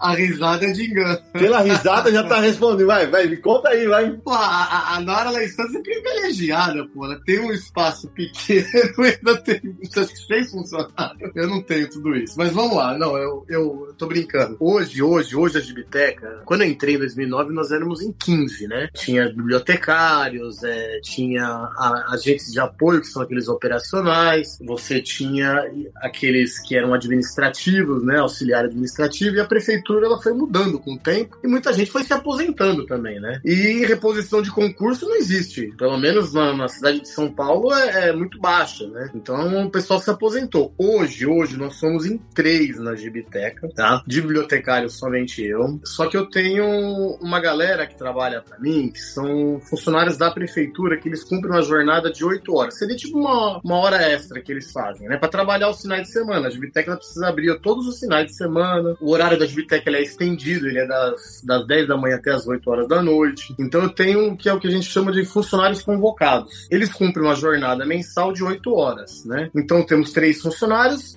cinquenta convocados, né? Que a Gibiteca ela só funciona graças a essa galera que trabalha comigo, que são de outras secretarias, e se eles estiverem ouvindo aqui, eu agradeço muito o trabalho deles. Eles ganham um extra, não é um valor até irrisório perto do que eles fazem, e que eles nos ajudam a fazer, né? Executar esse trabalho de organização, porque a Gibiteca ela empresta coleções completas, né? Então, por exemplo, você pega uma, um título de mangá aí do Vagabond, por exemplo, são dezenas de, de, de números, e aí você tem que colocar em ordem isso na caixa, você tem que repor esse material e restaurar esse material. Então, os convocados, né, que eu chamo os funcionários convocados, eles fazem esse trabalho, né, que é um trabalho todo de, de, de restauro, é um trabalho de organização e é um trabalho de reposição, porque vocês, vocês que foram até a Gibiteca Henfil, vocês viram aquele espaço lá em cima. Sim. Que é o espaço do atendimento, o espaço de preservação. Só que eu tenho um acervo que é duas vezes maior no piso inferior do Centro Cultural, que é só para repor, que é só para repor e para repasse também, né? Eu repasso muita coisa para outras instituições, né? E assim, o, o que eu tenho para te falar de funcionário é, é também uma outra coisa muito triste. Eu estou de despedida da Gibiteca. Olha! Eu acredito que essa seja a minha última semana lá, depois de treze anos de trabalho, né? Caramba! Eu, eu tô saindo...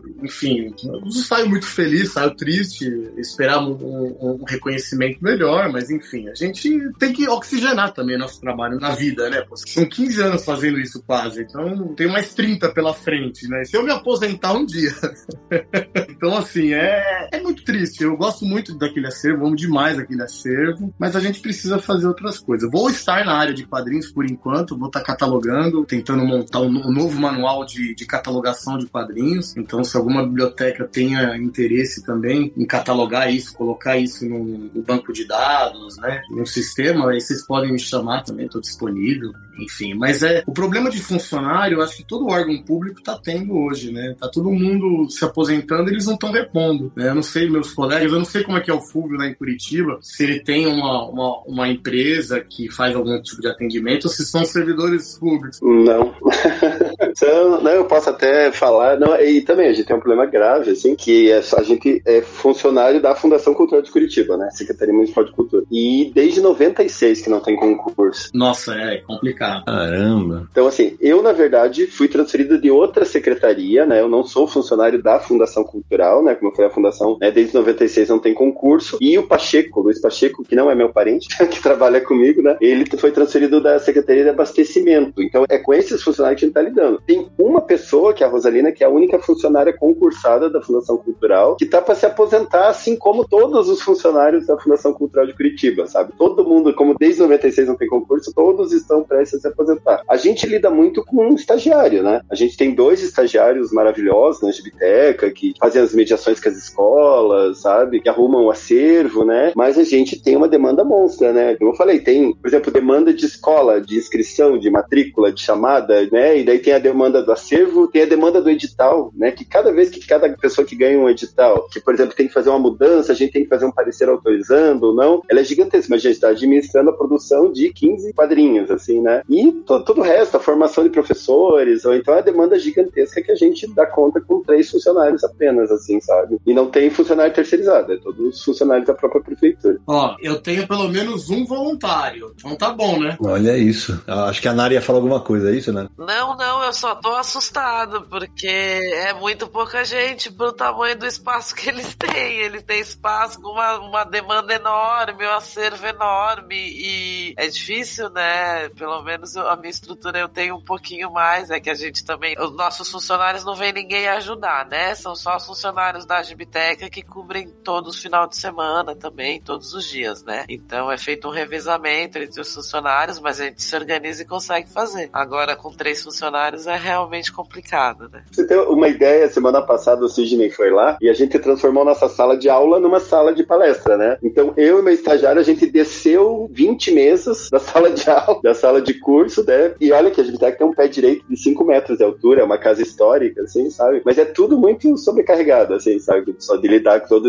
essa demanda, só com o preço funcionário. É muito legal, foi pro pessoal que tá ouvindo a gente entender o tanto de amor que tem no negócio desse, saca? Porque, é, ok, vocês têm seus salários e tal, é, mas o Hugo mesmo agora, é nítido que ele tá triste porque tá se despedindo da Gibiteca Henfil, mas assim, é o tanto de carinho por, pelos quadrinhos, informação do leitor, o quanto não é fácil, não é fácil segurar projetos como o que vocês seguiram, por isso que eu, eu dou tanto valor. E preservação da memória, né? Exatamente. Formar leitor, preservar memória, cara, é, eu vou te falar, é um trabalho que realmente merece todos os elogios. Fiquei até triste agora com a história do Hugo, né? O Hugo sempre foi uma referência, eu falei, quando eu assumi lá, eu fui lá na Henfil pra ver como que ele autorizava como referência, fiquei muito triste. Mas a, a gente tem duas histórias meio tristes, assim, também, que, por exemplo, teve uma Gibiteca que abriu em Curitiba, que é a Gibiteca O Seu Chichorro, que também, né, numa gestão anterior, lá antes da mudança, ela surgiu, a gente até deu um acervo de dois mil quadrinhos pra essa Gibiteca e mudou a gestão, ela desapareceu, sabe? Ela não existia mais. Um dia eu vi na matéria lá, ela tinha virado um posto de saúde, assim, e a Gibiteca de Quatro Barras também, assim, sabe? Quatro Barras é a região metropolitana aqui de Curitiba, sabe? Daí tinha o Enéas, né, que era coordenador e tal, eu sempre ia na Gibiteca, todo ano ele fazia um evento, aniversário, a gente também doava sempre, né? Como a gente tem o edital, a gente tem sempre uma produção, né? Então sempre a gente doa e tal. Quando eu fui até na Henfil, eu sempre levo, né, alguma coisinha lá pro... Daí o, o... também mudou a gestão, o Hugo deixou de ser curador, a Gibiteca virou a... o gabinete da Secretaria de Cultura, e não existe mais a Gibiteca de Quatro Barras, sabe? Um dia ele chegou lá e falou, então, Fulvio, eu, eu deixei de ser curador da Gibiteca, a Gibiteca parou de desistir. Agora hoje em dia é o gabinete da Secretaria de Cultura, ó. Hum. Daqui a pouco eu quero conversar sobre gibitecas pelo país, que eu sei que o Fulvio tem uma, um levantamento sobre isso, mas antes eu quero falar de outra coisa, eu quero começar com a Nara, porque a Gibiteca de Santos e, e a de São Paulo, infelizmente, perdeu um pouco disso, e a de Curitiba continua tendo muito isso, que é a formação de autores, que o, o Fulvio tem um, um projeto lá, porque muita gente que faz quadrinho na Baixada Santista, né, Nara, começou ali lendo seus gibis, não é isso? Sim, sim. A nossa proposta principal, assim, eu acho que, que a Gibiteca só se mantém viva até hoje justamente pelo berço de quadrinhos, né? A gente acaba tendo muita gente produzindo aqui na região e pessoas que realmente começaram ali e veem na Gibiteca como um espaço aberto, que essa é a proposta que eu procuro estar sempre deixando aberto para as pessoas que querem, que precisam de um espaço para fazer exposição, para fazer um lançamento. Fora quem a gente convida, a gente também procura estar trazendo pessoas. É claro que agora esse período da pandemia aí deu uma pausa em alguns projetos, mas a gente procura estar tá sempre tá com espaço aberto para produção do pessoal da região, da cidade, mas da região como um todo também. Tem São Vicente, Praia Grande, tem pessoas trabalhando no meio aqui, bastante gente. E a ideia é estar tá trabalhando também novos leitores, né? Por isso a gente tem cursos, a gente procura estar tá trabalhando o fomento mesmo, no, como um todo, né? O espaço é todo gratuito, todas as atividades são gratuitas. É tudo mantido pela prefeitura, então não tem nada que seja cobrado. Então a gente procura estar tá tendo esse espaço aberto mesmo para o artista poder ir lá levar o trabalho dele, desenvolver, né, e apresentar para todo mundo. É, porque uma coisa que eu vou até jogar pro Fulvio, né, foi porque, assim, vários coletivos de quadrinhos, hoje coletivos, mas na época eram grupos, né, o Fulvio, eu quero que o Fulvio fale disso, ele fez uma linha do tempo super bonita lá na Gibiteca de Curitiba, dos grupos que nasceram na Gibiteca, e eu queria que você falasse de alguns desses autores, Fulvio, depois o pessoal das outras Gibitecas quiser falar de autores que, entre aspas, são crias dessas Gibitecas, acho que valem ser enumerados. Fulvio, fala um pouquinho desse trabalho aí. Então, né, isso aí foi uma das grandes, né, pérolas ali da Gibiteca, que são esses coletivos, esses autores, né, como eu falei, que a gente, a gente tem a, a segunda maior produção de quadrinhos do Brasil, e tudo surgiu ali na Gibiteca. Então, a gente fez essa linha do tempo, que o Sidney viu lá no aniversário, que foi uma plotagem, que a gente fez, na verdade, um álbum de figurinhas, né, Sidney, que eu, eu te dei um lá, álbum de figurinhas fake, né, porque as figurinhas já estão ali na revista. Já estão coladas. É, já estão coladas, mas ele tem essa linha do tempo desde oitenta e dois até hoje em dia, como, por exemplo, quais foram os professores de cada década e os coletivos que foram surgindo. Então, desde lá de oitenta e dois, por exemplo, surgiu o Boca Maldita Comics ali na Gibiteca, surgiu o Núcleo de quadrinhos, de onde saiu o José Guiar, o Antônio Éder, né, a Quadrinhofilia e vários outros, assim, a Revista Maneco, o Nanu, que é um coletivo também. Então a gente listou cinquenta coletivos. Coletivos, eu digo tanto coletivos, por exemplo, de autores de quadrinho, como coletivos que fizeram fandoms, né, que são os fã-clubes. Por exemplo, teve lá o Trekcon, o Jedicon, né, que são todos também coletivos que surgiram na Gibiteca, coletivos que viraram eventos, coletivos que viraram pós-graduação, né, por exemplo, ali na pós-graduação do, de quadrinhos, né, do da U P E T, que é uma faculdade aqui, também tem esse vínculo ali com a Gibiteca, e na pós-graduação de quadrinhos surgiu a Bianca Pinheiro, o Yoshi, surgiu, que eu digo, né, se formaram ali. Então, de uma forma ou outra, que nem eu falei, quase todo mundo está envolvido ali. E tem, por exemplo, aqui em Curitiba tem o Urban Sketcher. O Urban Sketcher é um coletivo de desenhistas que vão desenhar um espaço. Ele é nacional, mas aqui em Curitiba é mundial, na verdade. Ele surgiu com um ex-aluno da Gibiteca. Tem o Underground Ilustrado, também é um coletivo de tatuadores e músicos que são ilustradores. Também, o, o fundador é saiu ali da Gibiteca. Então isso que é legal, acho que é um dos principais legados, né? Essa formação de autores ali na Gibiteca. Concordo demais. Aliás, antes que eu cometa uma injustiça e esqueça, Fulvio, eu sei que ela vai ouvir esse programa, deixar um beijo carinhosíssimo para Maristela Garcia. Com certeza. Uhum. Que durante muito tempo foi coordenadora da Gibiteca de Curitiba, hoje está na Bahia, meu beijo, uma saudade. Adoro essa mulher, adoro essa mulher. Fez um trabalho lindo também. Eu posso mandar, também quero mandar um beijo para Maristela. Você sabe que nós tivemos Tivemos cinco coordenadores na Gibiteca, né? Só que três ficaram mais tempo. Teve a Márcia Zéliga, que a Márcia ficou quinze anos, depois a Maristela ficou quinze anos e eu já tô há oito anos, assim, sabe? Então a gente teve esses três. Então isso, isso faz parte também desse funcionário público. Então, acaba que cada um fica muito tempo, assim. E na verdade as outras saíram por aposentar. A Maristela só saiu porque ela se aposentou e foi morar lá no Real da Ajuda e tal, né? Então é, todos fizeram um trabalho magnífico, assim. É exatamente isso, porque é aquele negócio, Samir, da retroalimentação, né? As pessoas começam a ir lá pra ler gibi, aí tem a vontade de fazer gibi, aí, aí a gente, pô, a gente vê quantos nomes saíram saíram de... Em, na, na Baixada Santista, por exemplo, tem o, o Fábio Koala, tem a galera que faz os eventos, não tem nada, de Santos, que também a galera não saía de lá. Tem, tem o pessoal da Santos Comic Expo, tem o, o Paulo Siqueira, tem o Vitor Freud, Cleiton Iloco, a gente tem bastante gente, fora a Sônia, que daí é daqui também do lado. Claro, a Dani Marino, a da Lalunha, que você já citou, o Fábio Tatsubo, também um abraço pra ele. Exatamente, tem bastante gente. Rapaz, que coisa incrível. Em São Paulo, essa é uma coisa que eu, eu sinto um pouco de falta. Ali no começo dos anos noventa, ali nos anos oitenta, tinha muita, mas muito encontro ali, né? Isso se perdeu um pouquinho, né? Então, é, aquilo que eu tava falando no começo, a questão da autonomia, a Gibiteca, ela perdeu um pouco disso, né, ao longo do tempo. Ela tinha até um conselho consultivo que funcionou de dois mil e quatro a dois mil e sete, se eu não me engano, e tinha uma galera, né, tinha o Jal, o Gual, eles faziam parte desse conselho, né, o próprio Waldomiro Vergueiro, eles sempre tiveram é, presentes, né, em discutir, propor coisas para a Gibiteca. Só que a Gibiteca, ela perdeu essa autonomia, então as coisas foram, e a, e a prefeitura também, de modo geral, secou muito, né, em termos de, de, de grana para eventos, né, e aí centralizou isso também na secretaria, mas aí vai, vai funcionando. Ou então eu falo assim, que hoje a Gibiteca, ela se tornou uma biblioteca de gibis, né, ela perdeu aquele foco inicial de ser um lugar que aglutinasse os artistas, mas assim, enquanto ela teve, pô, ela, ela recebeu um prêmio da revista Putz Grila, a gente foi premiado no H Q Mix, de uma oficina bem legal que teve com o Sam Hart, com o Alexandre Nagado, o Rogério Vilela, o Daniel Esteves, o próprio Fábio Munho, o Gabriel Bar, o Mutarelli, e o Spaca, o I G, tem até ali, eu fiz até a listinha aqui, né, o pessoal foi falando, eu fui lembrando aqui. O próprio Danilo Beruti, ele, ele foi uma vez levar o, o Necrodalto, eu nunca me esqueço, eu tinha acabado de, de chegar na Gibiteca, ele apareceu lá, ah, eu sou o Danilo Beruti, eu não conhecia ele também, enfim. Mas assim, eu vejo hoje que a Gibiteca é a referência de quem tá em São Paulo, que estuda e gosta de quadrinhos, né? Então o cara, ele, ele precisa de alguma referência de, de quadrinhos, ele vai lá na Gibiteca. Ele aparece lá porque ele sabe que tem as coleções completas e tem um acervo magnífico, né? E, mas a Gibiteca, ela perdeu isso, né? Com, com o tempo. A gente não tem mais contratação de oficina, não tem mais contratação, é uma ou outra, né? Isso é um pecado. Isso é um pecado. Tudo bem, ah, estamos em São Paulo, tem evento pra caramba e tal, mas esses eventos faziam uma diferença, cara. Faziam, faziam. Porque em São Paulo mesmo não tem. Hoje ficou mais para as livrarias, né? Exatamente. As livrarias têm. Então você tem o pessoal do Independente, que se organiza bem. E a C C X P, que tem um evento grande lá de, de independentes. Hoje em São Paulo é isso, né? São Paulo perdeu um pouco. Eu acho que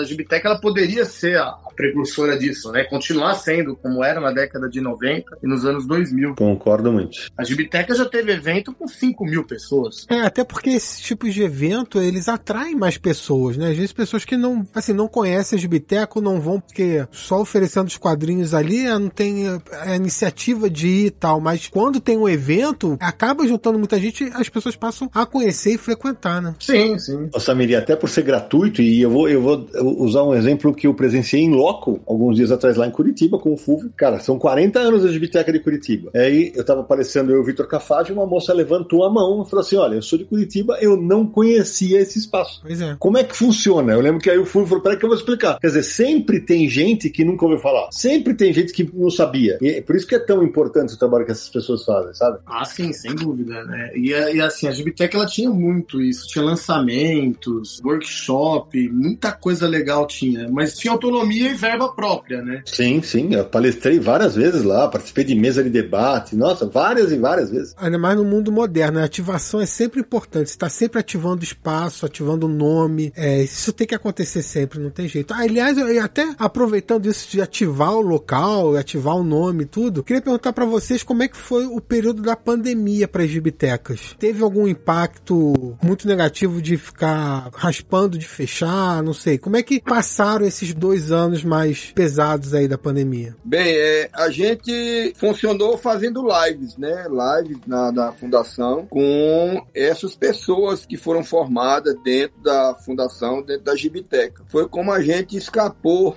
de conversar com o mundo. Eu acho que muita gente fez isso, né? Eu acho, não sei aí pra vocês, mas essa coisa de live era uma coisa que a gente não, nem sabia que existia no mundo, né? Mas, é verdade. Mas a gente acredita que a gente ficou tão ingerido, né, nessas lives, que começamos a se acostumar mesmo. E a gente, rapaz, a gente atendeu a um público maior do que o público visitante que vinha aqui, né? Coisa boa. Porque, se nem impressionante, essa média de sessenta e sete por cento do pessoal que vem aqui é do Sudeste, ou que vem de fora do Brasil, tá entendendo? E a gente chegou, através dessa live, a dez países, sabe? Chegar das lives da gente ter sido assistidas, sabe? Então foi assim um momento assim que até a gente aprendeu. Hoje todo evento que a gente faz aqui na Fundação é híbrido, né? A gente acontece e a gente, a gente equipou o teatro com câmeras, com coisas já pra atender isso aí. E a gente entrou numa pandemia com a rádio e tá saindo com podcast, né? Olha aí. Essas coisas ninguém nem sabia, tá entendendo? O que era, né? Eu acho que nesse lado houve um avanço, né? Não só aqui em Nova Olinda, mas acho que do mundo inteiro, né? Não sei aí vocês, naquele apagão que deu, como foi que vocês ficaram acenando pro mundo que tava existindo? Então, a gente... Foi bacana, assim, a forma com que a gente se adaptou. Por exemplo, lá no comecinho, né? Quando a gente começou a pandemia, a Fundação Cultural também chamou todos os coordenadores de espaço e falou, ó, gente, cada um de vocês vão fazer um vídeo por semana. Já que vocês estão em casa, né? Se bem que eu, eu ia uma vez por semana na Gibiteca lá, né? Mesmo com ela fechada, eu ia lá. Então é bacana porque o Pacheco, que trabalha comigo, ele, ele filma e edita vídeos, assim, faz fotografia e tal. Então, como ele, eu tinha esse funcionário legal, assim, né? Incrível, inclusive, a produção dele. A gente fez sessenta vídeos. Desde o começo até o final da pandemia, um por semana, e tá tudo no YouTube. Então tem tanto vídeo aula, quanto vídeo contando a história de biblioteca, vídeo curiosidade, vídeo... A gente tem intercalando um de curiosidade e um vídeo aula. Ah, um é como fazer mangá, como fazer roteiro, como fazer perspectiva. E, e teve assim, gente, teve coisas que minguaram, né? Por exemplo, os cursos longos da biblioteca, quando começou a pandemia, eles continuaram, assim, teve pouca perda de aluno, mas depois a gente foi minguando, minguando, minguando. Acabou que a gente, em média, a biblioteca tem uns trezentos alunos, né, por semestre. A gente ficou com trinta, assim, né? Mas teve outro formato que funcionou legal, que foi os workshops. Por exemplo, a Gibiteca, às sextas-feiras à noite, tem um workshop modelo vivo. Então, a gente começou a fazer, a gente se juntou com outros coletivos e a gente intercalando, assim, a Gibiteca com esses outros espaços que também promoviam. E isso foi só multiplicando, porque isso aí, assim, antes que acontecia só no espaço da Gibiteca, como era virtual, começou a participar gente do Brasil inteiro. Acabou que duas mil pessoas participaram, né, ao longo da pandemia do coletivo e também, né, como a Alemberg falou, gente do mundo inteiro. Participou gente da Espanha, da Argentina. Então, isso foi uma coisa que ampliou. Tanto que quando, né, não acabou a pandemia, mas quando, agora que a gente lá fazendo tudo virtual, desde o final do ano passado, a gente não conseguiu mais deixar de fazer o virtual. Hoje em dia a gente faz as oficinas transmitidas. Ela acontece lá, mas tem uma webcam transmitindo. Então, por exemplo, do modelo vivo a pessoa pode fazer. Até porque, como eu falei, tinha gente de outras partes do Brasil que falaram, ó, oh, nossa, vocês vão voltar presencial, eu na minha cidade nem existe aula de desenho com modelo vivo, eu nunca mais vou fazer. E a gente, né, investiu lá no equipamento e, e, e até hoje transmite. É tudo híbrido também. Eu ia perguntar justamente pro Hugo e pra Nara, porque assim, no caso deles, que é, é mais pro pessoal ir lá e ler os gibis, como é que fez, né? Porque assim, tinha a questão de conservar o acervo, né? Como é que fazia durante a pandemia? Não fazia? A gente não estava realmente preparado, né? Não imaginava que podia acontecer algo assim e a gente não tinha estrutura de câmera, nada pra estar tá fazendo as atividades, né, online, essas coisas. E realmente a gente ficou fechado. Os cursos, eles deram continuidade através do canal da secretaria no YouTube, mas o acervo a gente fazia a manutenção periódica, né? Com limpeza e tal. Mas a gente realmente, as atividades, os bate-papos, os lançamentos, essas coisas a gente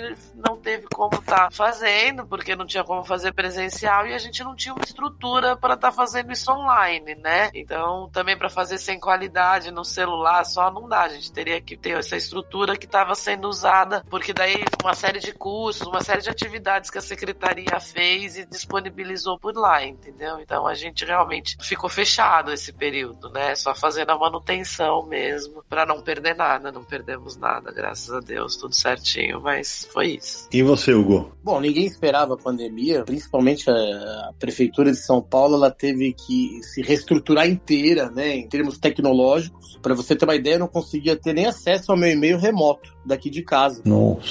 Eu só conseguia abrir meu e-mail no meu computador através do Outlook, pra você ter uma ideia. Então, assim, hoje a, hoje a prefeitura tem, acho que, um, um pacote lá que a gente consegue acessar, né, o e-mail, então a gente teve que repensar. A Gibiteca, ela completou trinta anos no meio da pandemia, né? A gente pensou em questões é, administrativas, né? A, a biblioteca do Centro Cultural, né? O conjunto de bibliotecas do Centro Cultural fortaleceu bastante o canal do Instagram, então a gente conseguiu criar esse, esse canal de comunicação relação com a sociedade e com nossos leitores, com nossos público, né? E assim, tá crescendo, o Instagram é legal, acho que é uma ferramenta bacana de comunicação, acho que as bibliotecas precisam disso, é uma demanda que precisa, a biblioteca em si, ela precisa, né? Isso eu falo como a biblioteca de um modo geral, tá? Não a Gibiteca. É que eu, os posts da Gibiteca não são da própria Gibiteca, eles são vinculados às bibliotecas do Centro Cultural. Aí a gente aproveitou esse tempo, né, em casa e conseguimos o quê? Botar em ordem coisas do próprio sistema que estavam em desordem, coisas que estavam erradas, a gente fez um, um trabalho trabalho de retrospectiva, conseguimos corrigir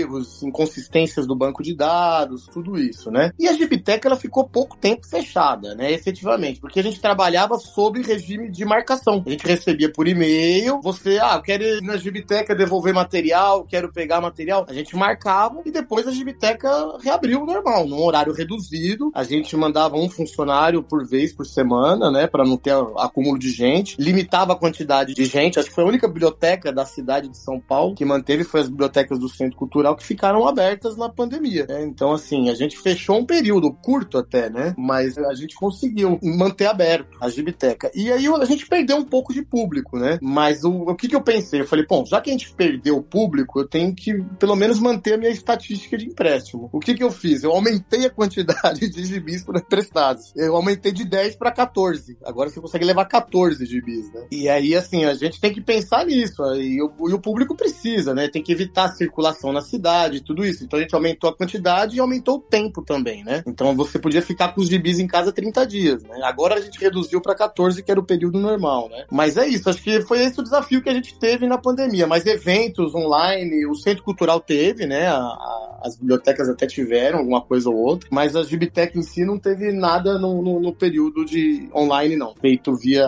streaming, né?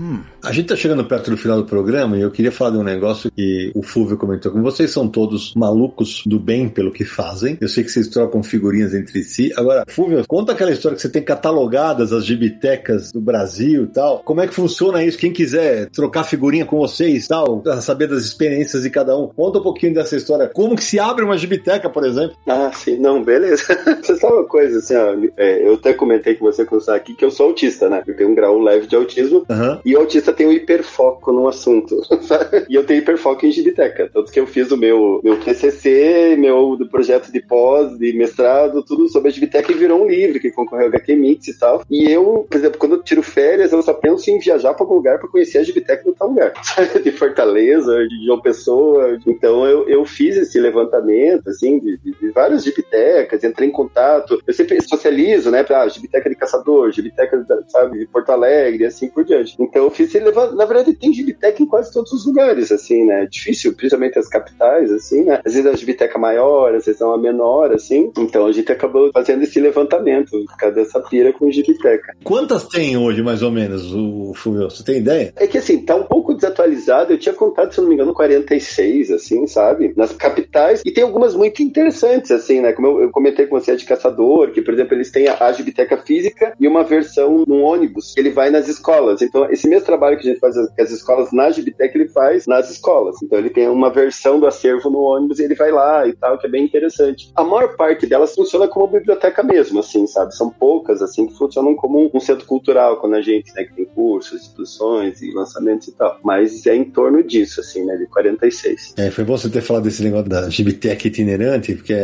teve até conosco, né, Samir, no Universo H Q em resenha, o Jonatas, né? Sim. Que faz o prateleira de quadrinhos, ele tem uma, uma Kombi que fica andando pela zona leste de São Paulo, né? Eu até deixar aqui, é prateleira de quadrinhos ponto com ponto b r, quem quiser conferir. Também aceita doações. Aceita, que é pelos becos e vielas, onde quer que seja. Eu adoro essa frase que ele criou, porque eu acho que é, esse trabalho, é, essa menina, vou te falar, quarenta e seis pro Brasil é pouco, né, velho? Sim, o Brasil é imenso, né? Pois é, cara. Seria tão interessante, uma questão mais ampla, né, pra ser discutida, assim, um plano de governo, né, de incentivar a leitura, de preservação de memória e que fosse espalhado mais pelo Brasil, né?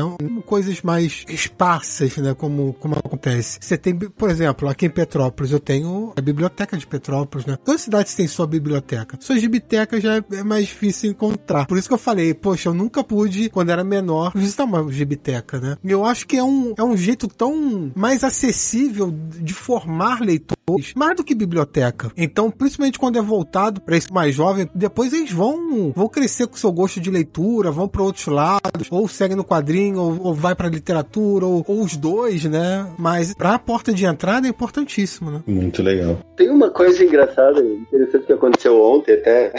E assim, teve, sabe aqui no, no, no Paraná tem Pontal do Paraná, que é no litoral, e foi uma pessoa lá que tá fundando a Gibiteca de Pontal do Paraná. E ao mesmo tempo, não sei se vocês conhecem o pessoal de Manaus, o Evaldo Vasconcelos, que produzem quadrinhos assim, né? Conheço, conheço. Eles também foram ontem na Gibiteca, mas foi o Humberto, até levar umas publicações novas que eles fizeram, que ele tem um, um trabalho super bacana, assim, tá? E rolou uma super socialização lá, que esse pessoal de Pontal do Paraná, eles atendem principalmente uma tribo indígena que tem ali, né? E daí o pessoal do Evaldo falou que também tava atendendo com o projeto deles uma tribo indígena, daí já rolou um projeto de trocar a produção que os indígenas estavam fazendo lá em Manaus com a produção do pessoal que tava fazendo aqui em Pontal, assim, sabe? Dos Guarani, os, eu não lembro o nome da tribo lá de, de Manaus, assim, sabe? Isso que é uma coisa legal do Gibiteca, que vai rolando essas trocas, às vezes, muito inusitadas, assim. Que coisa legal. Só uma observação pra vocês, a Prefeitura de São Paulo, ela tem nas bibliotecas um bom acervo de quadrinhos, e que inclusive para empréstimo, né? Elas não são gibitecas, elas não têm por natureza o seu espaço voltado para os quadrinhos, mas elas têm um acervo legal de quadrinhos, inclusive que eu ajudei com sugestões de títulos de compra, né? A prefeitura, ela compra e aí eles disparam, né? Para todas as bibliotecas da periferia. Então, esses dias mesmo, eu, eu não tinha uma edição, acho que definitiva do Sandman lá, eu falei, ó, vai numa biblioteca tal, lá no meio da periferia que tem lá.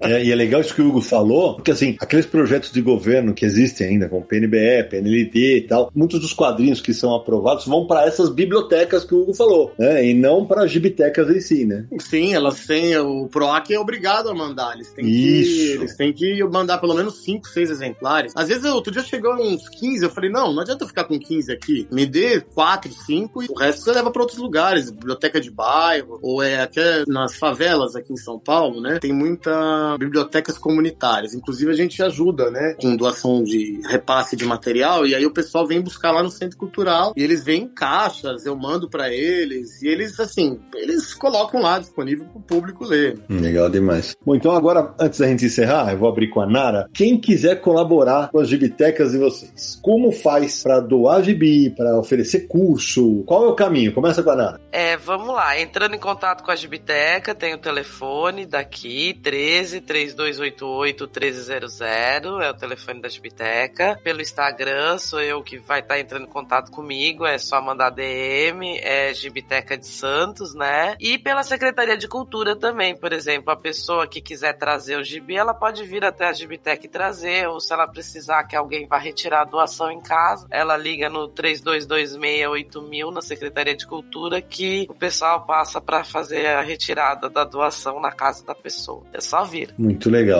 Eu só queria convidar todo mundo para vir pro Festival Geek, que vai ser agora no feriado de quinze de novembro, do dia onze ao dia quinze, que é um evento, é um dos maiores eventos de quadrinho é, gratuito no país. É tudo de graça no centro da cidade, então quem tiver por aí quiser dar uma passadinha, vai ser legal. Muito legal. Alemberg, sua vez. Eu até queria usar o espaço, Cid, não para pedir gibi, né? Porque eu gosto mesmo é de comprar, sabe? Porque eu compro aquilo que eu quero. É isso. Tem tido...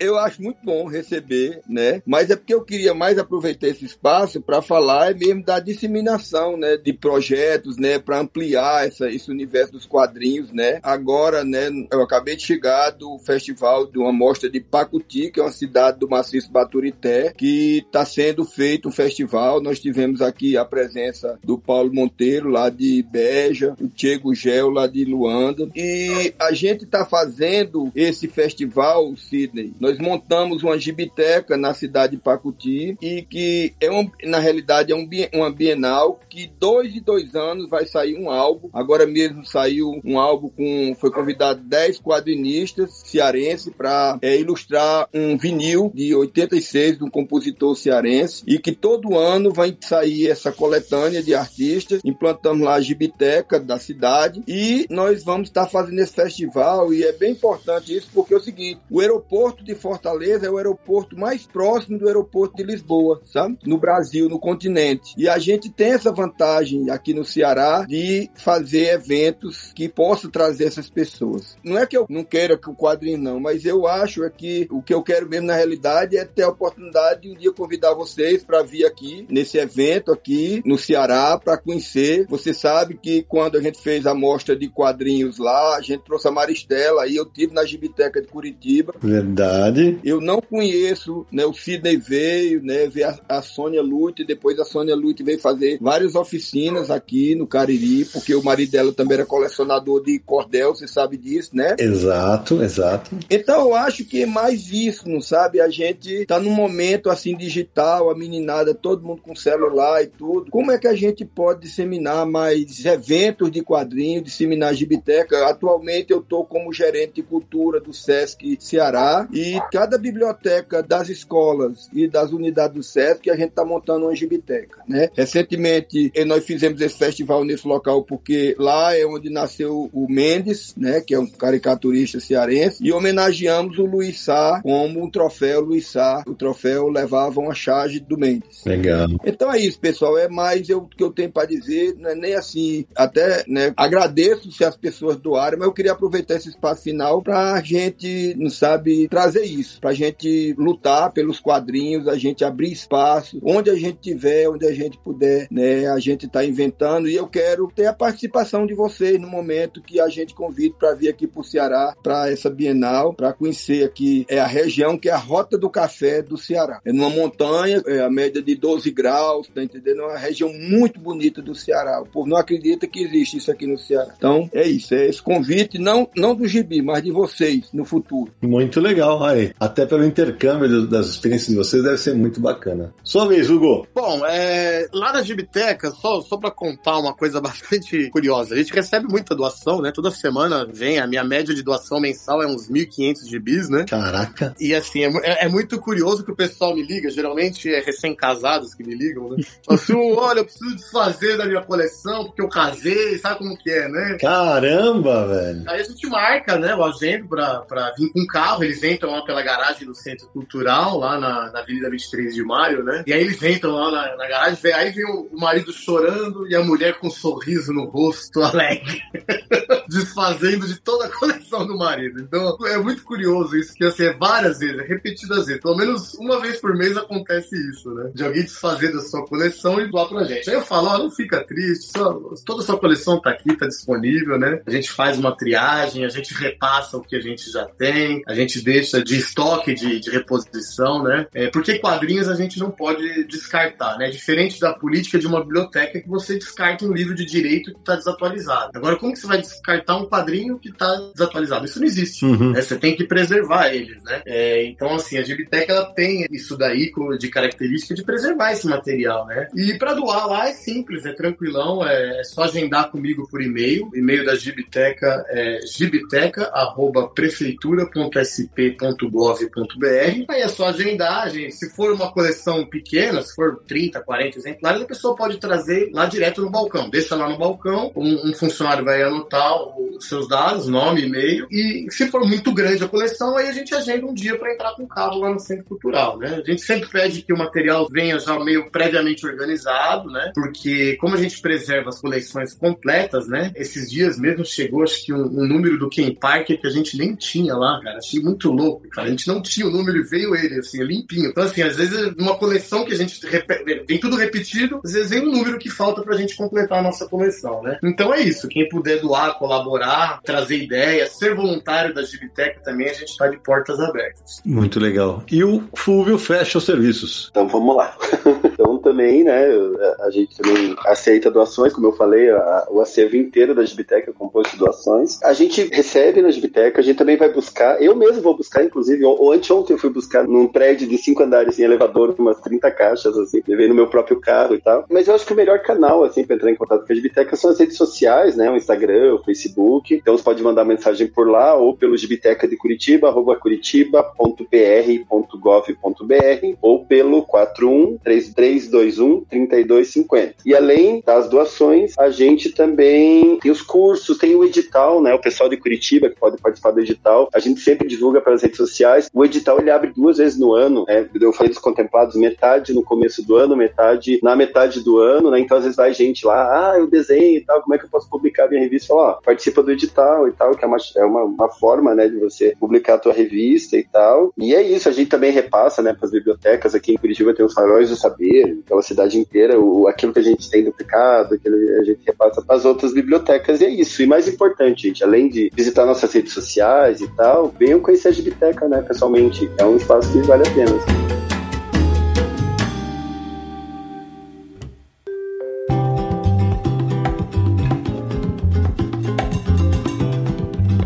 Samir, que papo gostoso, que papo esclarecedor, que papo jornalisticamente relevante. Antes de terminar e a gente se despedir dos nossos convidados, aqueles contatos para quem quiser encontrar o Confins Universo, o Universo H Q. Sidão, acaba esses programas que a gente faz, agora a gente está fazendo sobre Gibiteca, a gente já fez sobre loja de quadrinhos, a gente já fez sobre é, editoras pequenas, a gente já fez sobre crise de mercado. Uhum. São vários assuntos com várias vertentes que a gente gosta de trazer aqui para mostrar todo o espectro editorial no Brasil de, envolvendo quadrinhos, né? E agora falando sobre gibitecas, não é diferente. Então, ó, ouça todos os episódios do Confins do Universo, mais de cento e sessenta. Você acessa podcast ponto universo h q ponto com. Também pode procurar a gente no iTunes, no Spotify, no Deezer, no Google Podcast e em tantos outros agregadores de podcasts disponíveis aí no mercado. Mande e-mail pra gente, podcast arroba universo h q ponto com ou D D D um um nove quatro cinco oito três cinco nove oito nove. Acesse o site Universo H Q também, pertinho de fazer vinte e três anos, ó. É verdade. vinte e dois nesse momento, mas daqui a três meses já vinte e três anos. Então acesse lá universo h q ponto com e nos siga nas redes sociais, Universo H Q no Facebook, no Twitter e no Instagram. Lembrando todo mundo também o nosso canal lá no YouTube, youtube ponto com barra universo h q, e visite lá o nosso Catarse, relembrando, né, catarse ponto m e barra universo h q, e veja lá os planos e as recompensas programadas. É isso aí. Nara, querida, muito, muito obrigado por ter topado esse papo conosco. Foi engrandecedor, acho que pra galera que gosta de fomentar cultura por meio dos gibis, esse papo de vocês foi maravilhoso. Muito obrigado. Eu que agradeço, queria agradecer de verdade, uma honra poder estar aqui com vocês. É, é um reconhecimento do trabalho, né? Sinal que a gente tá indo pelo caminho certo. E só convidar o povo pra vir. Venham na Gibiteca, frequentem todas, conheçam todas, que isso é importante. Obrigada, viu? É isso aí. Alemberg, meu amigo, quanto tempo, hein? Brigadão demais por ter contado essa experiência sensacional que você realiza em Nova Olinda aí. Rapaz, a oportunidade de você dar essa oportunidade de falar com você, você sabe que o Brasil inteiro dos quadrinhos é seu fã, e conversar com você é um privilégio. Então, eu agradeço por você me apresentar esses outros, esses amigos seus, me colocar no meio desse povo, e convido a vocês vir aqui em Nova Olinda para visitar. É só duas horas e meia de voo aí de São Paulo para cá. E vale a pena, vale a pena. Muito legal. Hugo, primeiro, boa sorte na nova jornada e, cara, muito obrigado por ter participado desse papo conosco e ter dado tanta informação bacana pra gente. Opa, eu que agradeço, obrigado pelo carinho, estarei sempre à disposição de vocês para passar minha experiência como coordenador da Gibiteca, como amante da, das histórias em quadrinhos, né? É sempre um, um carinho e um esforço em a gente sobreviver e incentivar que outros colegas, é, tanto bibliotecários como demais pessoas que participam ativamente da cultura da sua cidade, montem gibitecas, né? Os acervos estão aí, a gente consegue repassar, quem me pede, eu, eu tento entrar na fila lá, tem uma fila de gente que eu repasso, eu desço, faço a triagem do material, eu separo, e a gente tem que incentivar a criação de gibitecas mesmo, isso é, é fundamental, mas eu agradeço mesmo o carinho e minha gratidão aí a todos. Valeu demais, e fechando, Fulvio, meu amigo, é, eu lembro que eu comentei com você antes do convite lá pro evento em Curitiba, falei, oh, Fulvio, eu tô com uma ideia de fazer um programa, não sei o que, eu falei, oh, conta comigo, obrigado por ter topado e e por ter proporcionado esse encontro tão bacana entre vocês quatro. Imagine, obrigado a vocês, gente. Eu sou muito fã do programa, sou teu fã, né? E sou fã do programa, eu acho que a maior parte dos cento e sessenta e quantos episódios. É, são muitos. Eu devo ter escutado. Sabe, e é um sonho estar falando sobre a Gibiteca, como eu falei que obsessão tá falando aquilo que eu fiz no Diverso. É um sonho que você tá realizando, meu, aqui. Obrigado, Cid. Valeu demais. Samir, meu querido, mais um programa pra nossa conta. Que programa bacana. Ó, só pra passar pro Fulvio, então. Esse é o programa número cento e sessenta e seis. Olha aí. cento e sessenta e seis confins do universo. Esse aqui marca esse número. Eu queria agradecer ao Fulvio, a Nara, ao Hugo, a Alemberg, por ter é, aceitado participar desse programa pra falar sobre gibitecas e reforçar o convite. Todo mundo tem uma gibiteca na sua cidade? Visite, pegue quadrinhos pra ler, leve quadrinhos pra casa, pra emprestar pro filho, pra emprestar pra, enfim, vizinho, todo mundo poder ler, leva todo mundo pra conhecer a gibiteca. Se não tem gibiteca na sua cidade, mas você tá, vai viajar pra Curitiba, vai viajar pra Santos, pra São Paulo, enfim, pra onde tem gibiteca, coloque a gibiteca no seu roteiro de turismo, né? Visite, conheça o lugar também, que vale muito a pena. É exatamente isso. Bom, eu termino agradecendo a todo mundo que nos apoia, aos nossos queridos convidados, a Nara Alemberg, o Fulvio, o Hugo, Samir, Naranjo e Sérgio, que hoje não participaram, é, mas estão sempre conosco. E torcer que nós possamos ver muitas e muitas gibitecas sendo inauguradas pelo Brasil, não apenas para formar novos leitores, mas também autores. E a gente se encontra no próximo episódio de Confins do Universo!